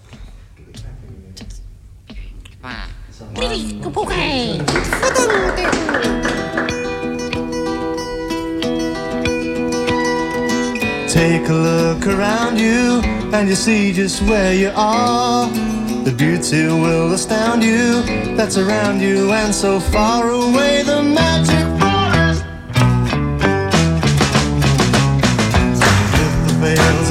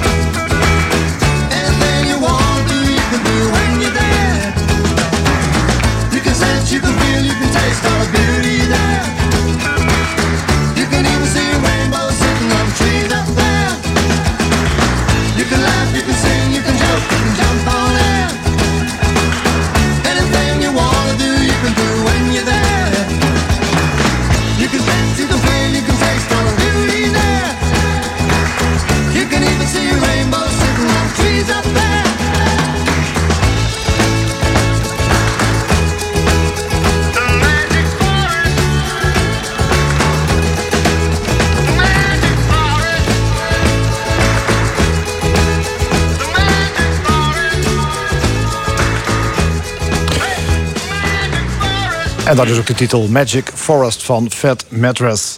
Zometeen hier in de stemming het opiniepanel. En daarmee nemen we het nieuws van afgelopen week door. Maar eerst de verwondering van Nina Bokken. De column. Vandaag met Nina Bokken. Ik ben fervent sau- saunaganger, maar ik heb me nog nooit zo naakt gevoeld als gisteren in de supermarkt. Naar binnen lopen zonder mondkapje voelt alsof je iets heel belangrijks vergeet. Meerdere malen greep ik geschrokken naar mijn gezicht om vervolgens te beseffen dat die tijd nu echt voorbij is. Dat je als mens snel went aan nieuwe omstandigheden is een gegeven, maar er vervolgens een les uit trekken blijkt moeilijker. De Spaanse griep eiste in de 20e eeuw veel meer levens dan corona nu. Sterker nog, er stierven meer mensen aan de Spaanse griep dan in de Eerste en Tweede Wereldoorlog bij elkaar. Daarna volgden de Roaring Twenties, waaruit, waarin uitbundig geleefd en gefeest werd. De Spaanse griep werd binnen een paar jaar vergeten, corona binnen een week. De eerste vraag die centraal kwam te staan bij de mogelijke aanstaande versoepelingen was of we dan meteen al een vakantie naar het buitenland konden boeken. Niet hoe het nu gesteld was met het ziekteverzuimende ge- gezondheidszorg. Niet hoe we nu anders zouden kunnen omgaan met voeding. Niet hoe we nu maatregelen kunnen nemen waardoor er een volgende pandemie uitblijft. Repressie in de vorm van een spuit is het enige middel. Begrijp me niet verkeerd, ik heb hem ook gehaald. Het was weer voor het eerst sinds tijden dat ik samen met een hele bulk andere mensen in het MEC was. De laatste keer dat ik daar stond was het bij een 90s party die pas goed en wel begon rond een uur of elf in de avond. Gisteravond hoorde ik eveneens housebeats rond die tijd, maar die kwamen uit de stad en ik lag al twee uur in bed. Een nieuwe gewoonte die ik heb aangewend sinds de lockdown. Ik moet er weer aan wennen, al die afleiding en drukte. Vooral omdat het zo triviaal lijkt. De pandemie heeft met het wegnemen van onze dagelijkse afleidingen belangrijke dingen blootgelegd.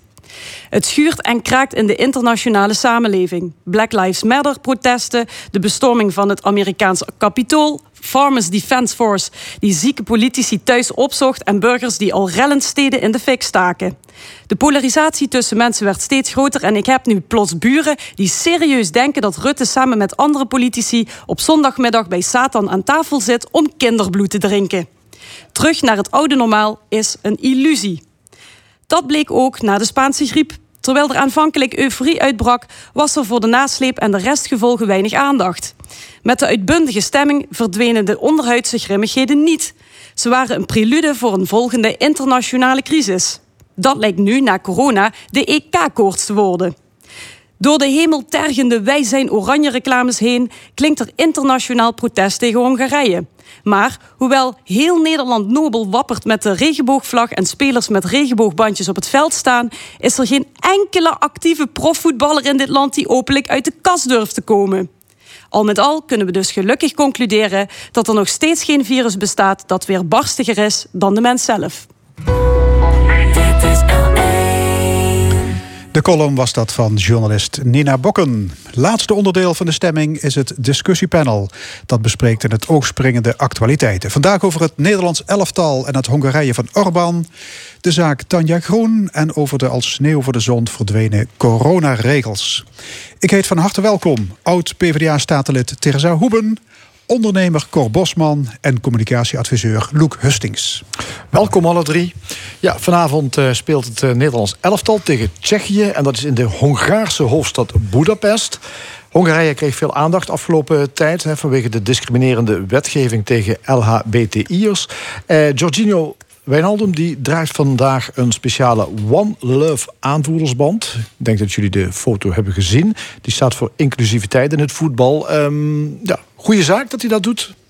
Of eh, is, het, eh, is het te weinig? Hoe, eh, hoe kijken jullie ernaar? Oh, Ik vind redelijk hypocriet. Als je bedenkt dat in die voetballerij homofilie feitelijk niet bestaat. hè, Dat die wordt uitgesloten. Dat men net doet of dat niet aan de hand is. Niemand durft zich durft te bekennen of uit de kast te komen eh, dat hij voor die stroming voelt. Wat moet je dan ineens met allemaal opzichtige dingen gaan lopen die je geweldige liberale geest zouden doen blijken? Die, die sport is helemaal niet liberaal. Die is zo conservatief en zo wat het maar kan zijn. Dus ehm, eh, daar begint het natuurlijk. Kijk, en als we dan straks het bruggetje naar Oman maken. Net zo goed als die hele voetballerij een conservatieve aangelegenheid is. Is dat Hongarije ook een hele conservatieve eh, aangelegenheid? En daarom kunnen mensen als Oban daar komen bovendrijven. Nou, als je die parallel doortrekt. en je kijkt naar de, de UEFA of de FIFA. en dan heb ik daar ook weinig respect voor. voor hun principiële stellingname, hun, hun ehm, kreukvrijheid, ehm, hun niet-omkoopbaarheid. Houd toch op. Het Ja. is een één hypocriete bende. Zo, dat is dat het maar eens gezegd is. Duidelijke taal. Ja, maar, maar zou dat, ja, hoe onbenullig dat armbandje misschien lijkt, zou dat misschien toch iets van een doorbraak kunnen zijn? Want je zei inderdaad al, eh, in, in het profvoetbal eh, bestaan eh, geen homo's. Nou, dat dat is natuurlijk ridicuul. Ehm, ja, door dat bandje te dragen, wordt er misschien iets in gang gezet, Teresa. Het is wel een stap. Ik, ik geef Luc helemaal terecht. Hè. De, de, de hele discussie, ik blijf me verbazen al jarenlang... hoe over dit soort zaken, waar we allemaal overeen zijn gekomen... dat het erbij hoort in onze samenleving. Dat, het niet, dat ze niet anders zijn, dat het niet vreemd is... en dat het normaal is. Maar onze hele samenleving en met name dit soort zaken... zie je gewoon dat het blijkbaar toch niet zo normaal is. En dan is zo'n klein bandje toch al een statement. Ik vind het al triest dat de politiek die statement alleen in taal durft uit te oefenen... maar geen enkele consequentie eraan wil koppelen. En dat een voetbal eh, toch een... Ja, waar iedereen naar kijkt, waar iedereen toch het gevoel krijgt van samenhorigheid samen willen zijn. Ja, dat dan op zo'n klein podium dan toch maar weer een keuze wordt gemaakt om te laten zien van hé, hey, dit kan niet. Maar het is, ik, ik blijf het allemaal diep verdrietig vinden, de kleinschaligheid en dat het allemaal nog maar bestaat. En dat het blijkbaar toch weer allemaal een issue is. En dat eh, hele samenlevingen het prima vinden dat groepen in de samenleving worden weggezet als eh, vreemd of incorrect of noem maar op. Maar die, die voetballer overigens vind ik een held hoor. Ik vind dat, vind dat heel stoer en, Ja. en krachtdadig van hem dat hij dat durft. Maar het is de, de armband van voetbalwereld. Ja. Het, het Ja. klimaat waar die man in zit, dat niet deugt. Ja, eens. Ja. Cor, hoe kijk jij er tegenaan? Ja, hoe kijk ik er tegenaan? Ik heb het woord hypocriet al gehoord. Eh, laat ik vooropstellen dat ik iedereen, eh, van welke geaardheid ook, eh, de liefde van zijn leven of haar leven gun. Maar Loek die had het woord hypocriet al eh, richting de UEFA, richting de voetbal, de voetballerij. eh, die dan nu zogenaamd een statement moeten maken, waar, maar waarbij eh, homofilie bijvoorbeeld eh, eh, absoluut onbespreekbaar is. Hè. Niemand, niemand durft daar uit de kast te komen. Maar ik vind Nederland ook heel erg hypocriet in deze. Eh, we hebben een, eh, een, eh, een vriendenstel, zijn homo's. Eh, toevallig gisteravond nog op bezoek geweest. Die mensen durven in Amsterdam, Nederland, die durven niet hand in hand in Amsterdam over de straat te lopen. Wie zijn wij dan dat wij Hongarije terecht moeten wijzen? Als ik dan even ga kijken naar de wet waar dan nu die hele hoop heisa over is. Ik heb een stuk van, eh, van een Belgische correspondent van de, van de VRT, Stefan Bos. Je hebt het nu over de Hongaarse wet. Over de Hongaarse a- zogenaamde anti-homo-wet. Maar de oorspronkelijke versie, die is niet gericht tegen eh, homo's of tegen de eh, hele LHBTIQ eh, plus, weet ik niet wat, hoe het tegenwoordig allemaal heet. Maar die is bedoeld, in 2019 heeft de, heeft de Hongaarse ambassadeur in Peru, die is betrapt dat met, met het in bezit hebben van kinderporno. En daarop heeft Orbán die wet in werking gezet of, of, of geïnitieerd. Eh, de bedoeling was om strafrechtelijke gevolgen van pedofilie te verzwaren. Want die ambassadeur is met een boete van 1500 euro weggekomen. Alleen wat daarna niet goed gegaan is, is dat de partij van Orbán, eh, de eh, Fidesz-partij, die hebben eh, ehm, ehm, eh, een aantal dagen voordat de wet in behandeling genomen zou worden of, of besproken zou worden, hebben ze een aantal amendementen toegevoegd. En daar is de hele heisa over, over ontstaan. Dus ik vind primair gezien, wat Orbán doet en wat hij nu ook blijft zeggen: van wij willen onze jongeren, de kinderen onder 18 jaar, die willen wij in eerste instantie gaan beschermen. Ja, maar beschermen tegen eh, ook uit de, of de, zal maar zeggen, tegen televisieprogramma's waarin eh, een Ja, homo nou, en, speelt. nou, en, daar, en daar kun je dan vervolgens vragen over stellen. Is de wijze waarop je denkt dat het te moeten doen, is dat de juiste wijze? Daar heb ik zelf een persoonlijke mening over. Maar vergeet niet, voor mij is alles bespreekbaar. Ik heb kleinkinderen, ik maak alles bespreekbaar met mijn eigen kinderen.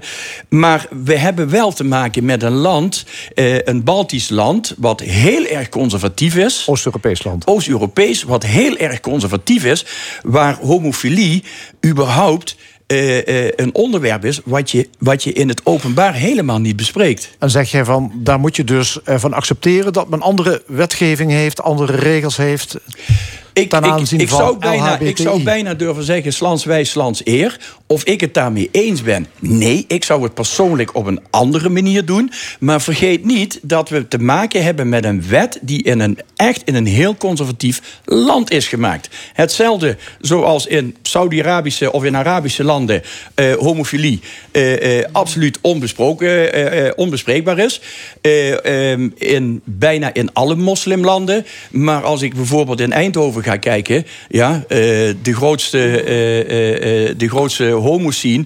Ja, dat zijn minderjarige Marokkaantjes... die in het, die in het park volwassen mannen lopen te Ja, pijpen. maar, jij, maar jij zegt, je moet niet eh, vanuit West-Europa vingertje opheffen naar wetgeving in Hongarije die misschien eh, niet in onze beeldvorming past. Ja, daar komt nog bij hè, dat, dat ehm, eh, die, die Orbán wordt gedragen in zijn land. Hè? Die, dus de grote gedeelte van de bevolking staat achter hem.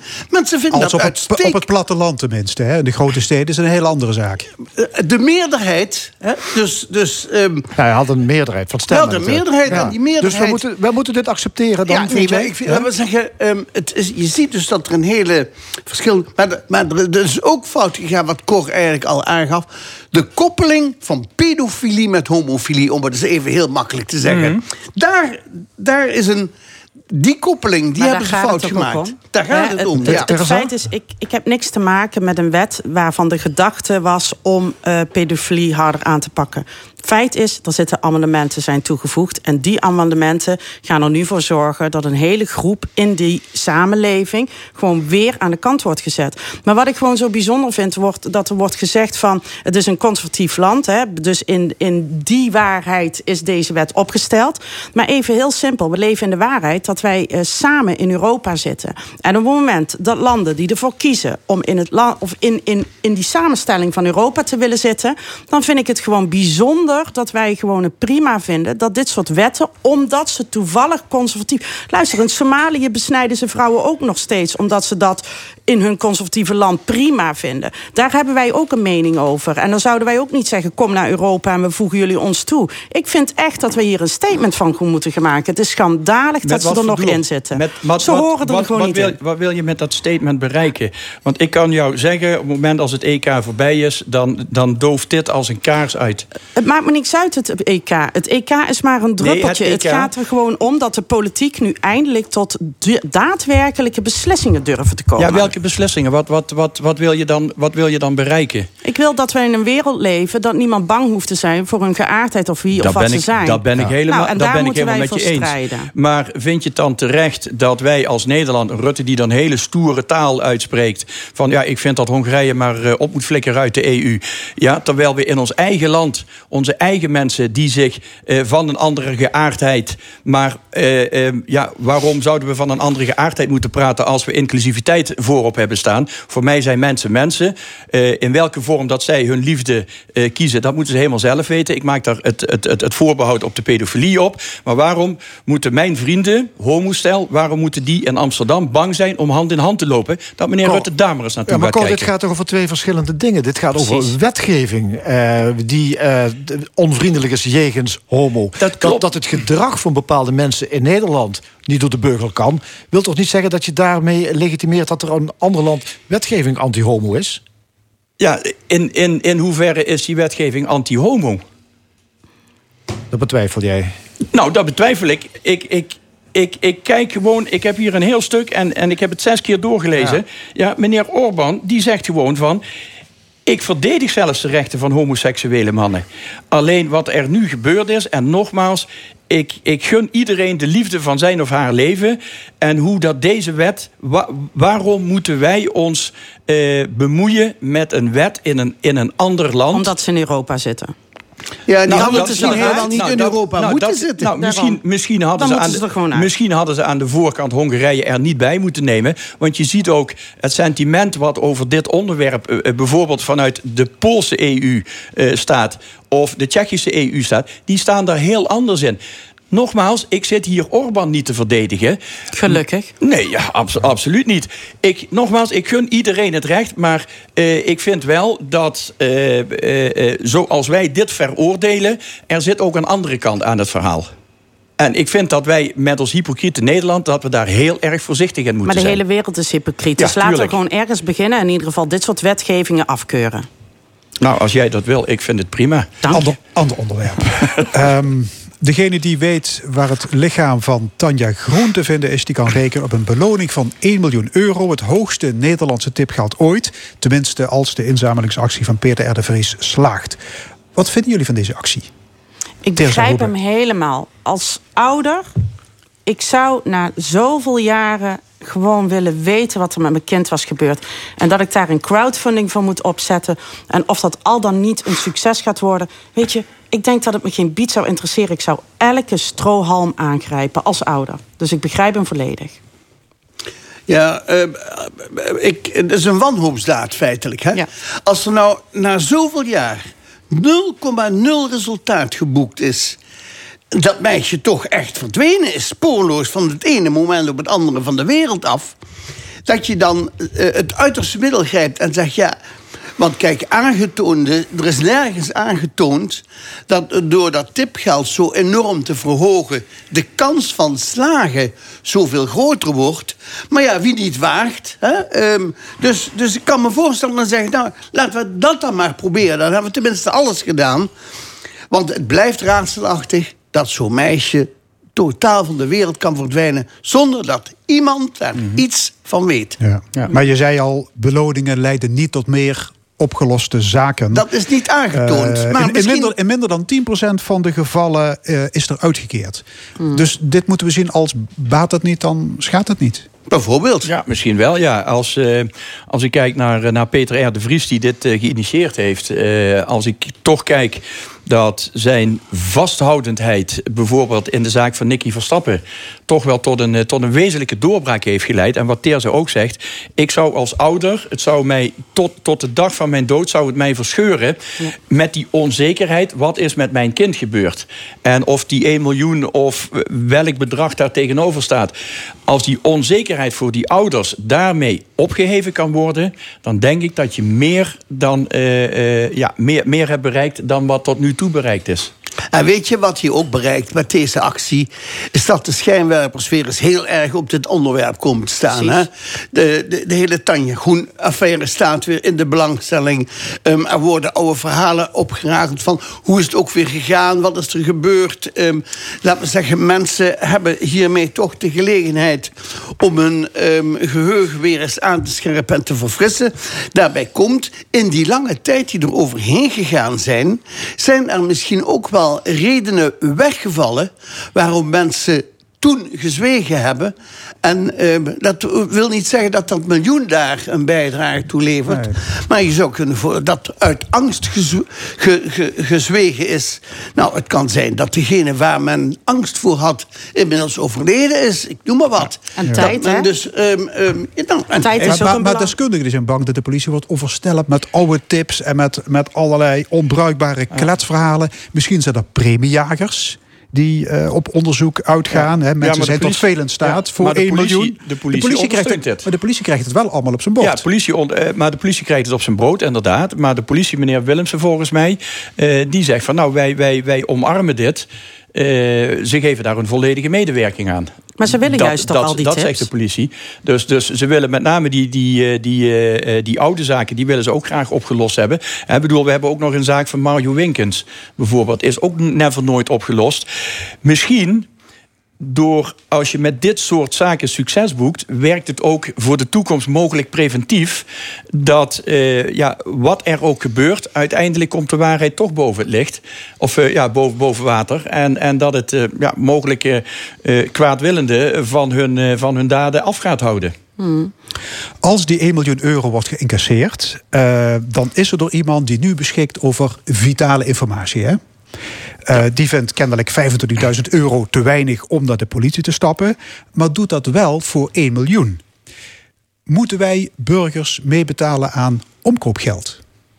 Nou, is dit omkoopgeld? Dit is gewoon puur het feit dat, dat er een crowdfunding wordt opgezet. Het is aan de samenleving om te bepalen hoeveel wij in die pot willen gaan Ja, stoppen. nee, maar de en het is- potentiële informant wordt omgekocht met een, met een bak geld.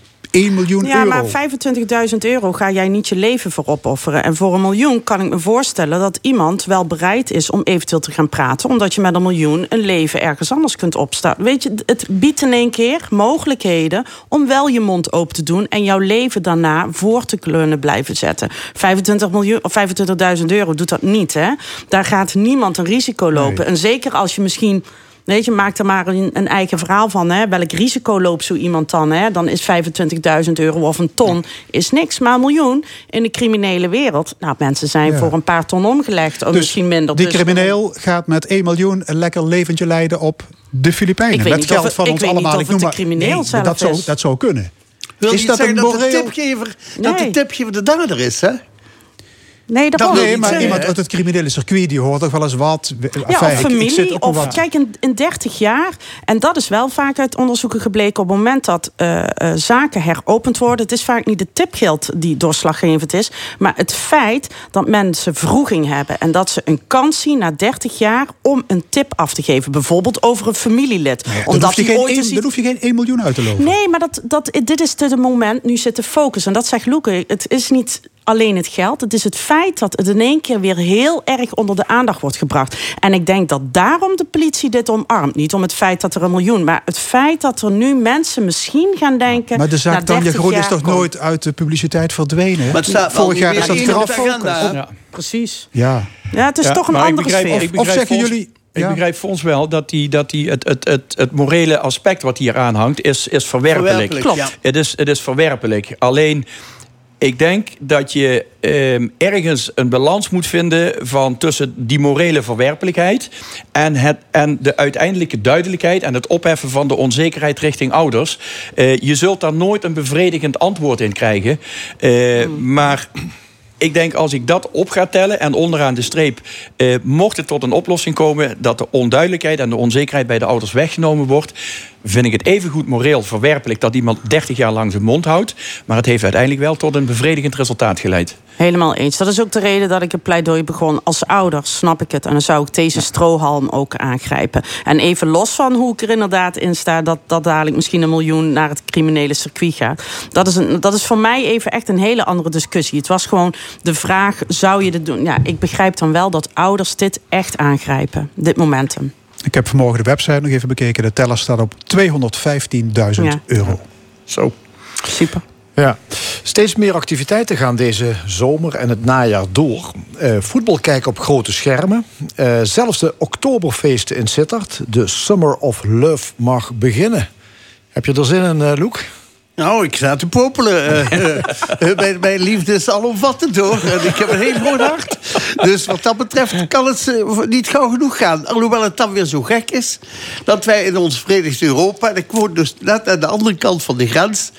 Gisteren is, is Nederland helemaal losgegaan. Hè? Het is zelfs zo dat de laatste, in de late uurtjes, dat waren de laatste uurtjes, um, um, hoefde men zich niet meer aan eh, het sluitingsuur te houden. Alles ging helemaal los. In België gaat dat pas morgen in. En dan pas, en dan maar tot één uur. Dus verplichte sluitingstijd in België is één uur. En wat mij dus in dit verband het, de, hele, de hele range ehm, in onze corona-aanpak het meest tegen de borst gestuurd heeft... en het ook het meest is opgevallen... is het feit dat we niet in staat zijn om binnen Europa, maar ook niet binnen regio's in Europa, een eenduidig standpunt in te nemen. In België ben je nog verplicht om met mondkapje op rond te lopen, hoor. Daar is het, het is in Nederland weliswaar afgeschaft, maar in België gaat het tot september door. Dus ehm, het, is, het komt heel vreemd over, deze verschillen. Hè? Eh, tussen tussen ehm, de, de Aldi in Lanaken en de Lidl in eh, Maastricht. Ehm, daar zit zeven kilometer tussen, maar de gewoontes zijn totaal anders. Ja, verschillen over de grens, eh, daar kun je vragen bij stellen. Ehm, maar ja, gaat dit allemaal goed komen, Cor? Ja, dat is de vraag. En daar, eh, ehm, daar huiver ik een beetje voor. Als ik eh, eh, met de kennis van nu terugkijkend naar het volgend jaar... hadden we eigenlijk een soortgelijke situatie. En er werd toen al door mensen die er verstand van hebben... werd gezegd van jongens, we moeten beducht zijn op weer een volgende golf. Eh, we, laten, we laten alles los. Ik, ik zie die golf wel weer aankomen. Eh, en, en ja, eh, ik denk dat we allemaal dezelfde mening delen. Eh, we hebben ook de discussie gehad over het wel of niet vaccineren. Nu blijkt dat je met vaccinatiebewijs in de hand... dat je weer half Europa kunt doorreizen. Nu staat in één keer iedereen te springen. de computers en de telefoon bij de GGD die ontploft. Dus, dus op een gegeven moment dan gaan alle ehm, ja, morele, eh, eh, morele aspecten die verdwijnen in één keer voor het feit dat we weer kunnen feesten en beesten. Maar ik houd wel mijn hart vast voor wat er na de zomer gaat gebeuren. Ja, grote schermen om voetbal te kijken zouden aanvankelijk taboe blijven tijdens het EK. Eh, ja, nu mogen ze dan alsnog. Denken jullie bijvoorbeeld bezoekers van die plekken... gaan die zich houden aan de resterende coronamaatregelen? Ik denk aan de anderhalve meter afstand. Tuurlijk niet. Ik, nee, nee, dat denk ik ook niet. Maar weet je, ehm, ik, ik zit er een beetje dubbel in. Hè. Aan de ene kant, de cijfers zijn goed. Eh, het vaccinatiecijfer in, in, in Nederland is hoog. Eh, maar er zijn ik- nog altijd 5 miljoen Nederlanders niet gevaccineerd, hè? ja, nee, maar daarom. Maar we zitten hoog en het gaat door. Eh, dus we doen het in principe voor het eerst weer eens eh, goed. maar wat ik, ik kijk gewoon ook heel even naar landen zoals in Israël, hè, waar gewoon het leven gewoon helemaal open is. eh, vanwege de vaccinatie. En dat gaat prima. Nou, en ook maar Daar zijn ze weer opgevlakkerd juist. Ja, Daar is het daarom. virus Dus weer- we moeten Ja. uitkijken. Daar, zijn de mondkapjes weer opnieuw ja, ingevoerd. En je ziet toch dat ze weer keuzes maken. Waardoor ik toch weer denk van... Ja, weet je... eh, Ik, ik, ik volg eigenlijk meer het verhaal van Loek. Wat ik het heel vervelend vind, is dat wij zijn natuurlijk een grensregio. En ik heb te maken, twee kilometer van mij is Duitsland. eh tien kilometer van mij is België. Ik heb allemaal verschillende regels. Ik zag ook gisteren toen ik voor het eerst de, de supermarkt in mocht zonder kapje. Ja, de helft wel, de andere helft niet. Sommige mensen die nog niet op de hoogte waren, die, die, volgens mij dachten ze dat het wel laat was. Dus die keken je weer boos aan als je zonder kapje zat. Het is gewoon verwarrend. En je merkt dat de mensen twijfel hebben bij de keuzes die Nederland nu maakt. Eh, Alleen de andere helft broeit het niet, want die feesten gewoon door. Dus wat ik al zei, ik vind het een hele moeilijke. Ik ben geen viroloog. Ik weet wel dat we voorzichtig en waakzaam moeten blijven. Corona is niet de wereld uit. En ik denk dat we met z'n allen gewoon als Europa ook gewoon verstandige keuzes moeten maken. Ook met betrekking tot reizen en dergelijke. Dus beter afspraken maken. En ik ga ervan uit dat we in september het mondkapje weer opnieuw op de neus hebben. Ja, hoor. dat denk Daar, ik ben- daar kijk ik echt van uit. Ja, en heeft dat te maken met bijvoorbeeld het feit dat we weer kunnen gaan reizen, Europa Bijvoorbeeld, door? ja. Want, het, eh, want eh, laten we zeggen, je komt ehm, eh, daarmee ook in aanraking met mensen waar de vaccinatiegraad heel anders is. Waardoor dus ook weer allerlei ehm, variaties in. ehm, eh, in die ziekte kunnen ontstaan, waardoor ehm, mogelijk de vaccinaties die we op dit moment toepassen, ehm, op die nieuwe varianten niet meer werken. Dus ehm, laten we zeggen, het, het, het, laten bewegen met mensen. We hebben het verleden keer gezien. Hè? Eh, dus laten we zeggen, na de afgelopen zomer. eh, is ook ineens een enorme opleiding gekomen. Het was feitelijk de vakantie die mede de grote verspreiding ehm, in, eh, in Nederland, maar ook in de rest van Europa tot gevolg heeft gehad. Nou, ik ben ervan overtuigd dat die situatie niet veranderd is. En mensen die eerst thuis zouden blijven, zie je nu heel dringend de behoefte hebben, die ik overigens heel begrijpelijk vind, om met vakantie te gaan, op reis te gaan. Dus eh, in september ben ik ervan overtuigd, zitten we weer in hetzelfde verhaal. En ehm, of ze dan voor een tweede keer in staat zijn om de truc uit te halen, om een vaccin te ontwikkelen dat zo snel eh, klaar, bruikbaar en inzetbaar is. Dat is nog maar afwachten. Ja, het zijn geen bemoedigende woorden. Nee. Nee, maar het, is- het zijn ook zorgelijke tijden hoor. En dit soort gezondheidsrisico's, ja, die zijn niet van gisteren. Hartelijk dank, discussiepanel. Vandaag met Terza Hoebe, Cor Bosman en Loek Hustings. En dit was de stemming vandaag gemaakt door Erwin Jacob, Angel Zwart, Fons Geraerts en Frank Ruber. Graag tot volgende week zondag om 11 uur. Dit programma wordt herhaald maandagavond om 8 uur. En is ook te beluisteren via onze website l1.nl, via podcast en Spotify. Ik wens u nog een mooie zondag.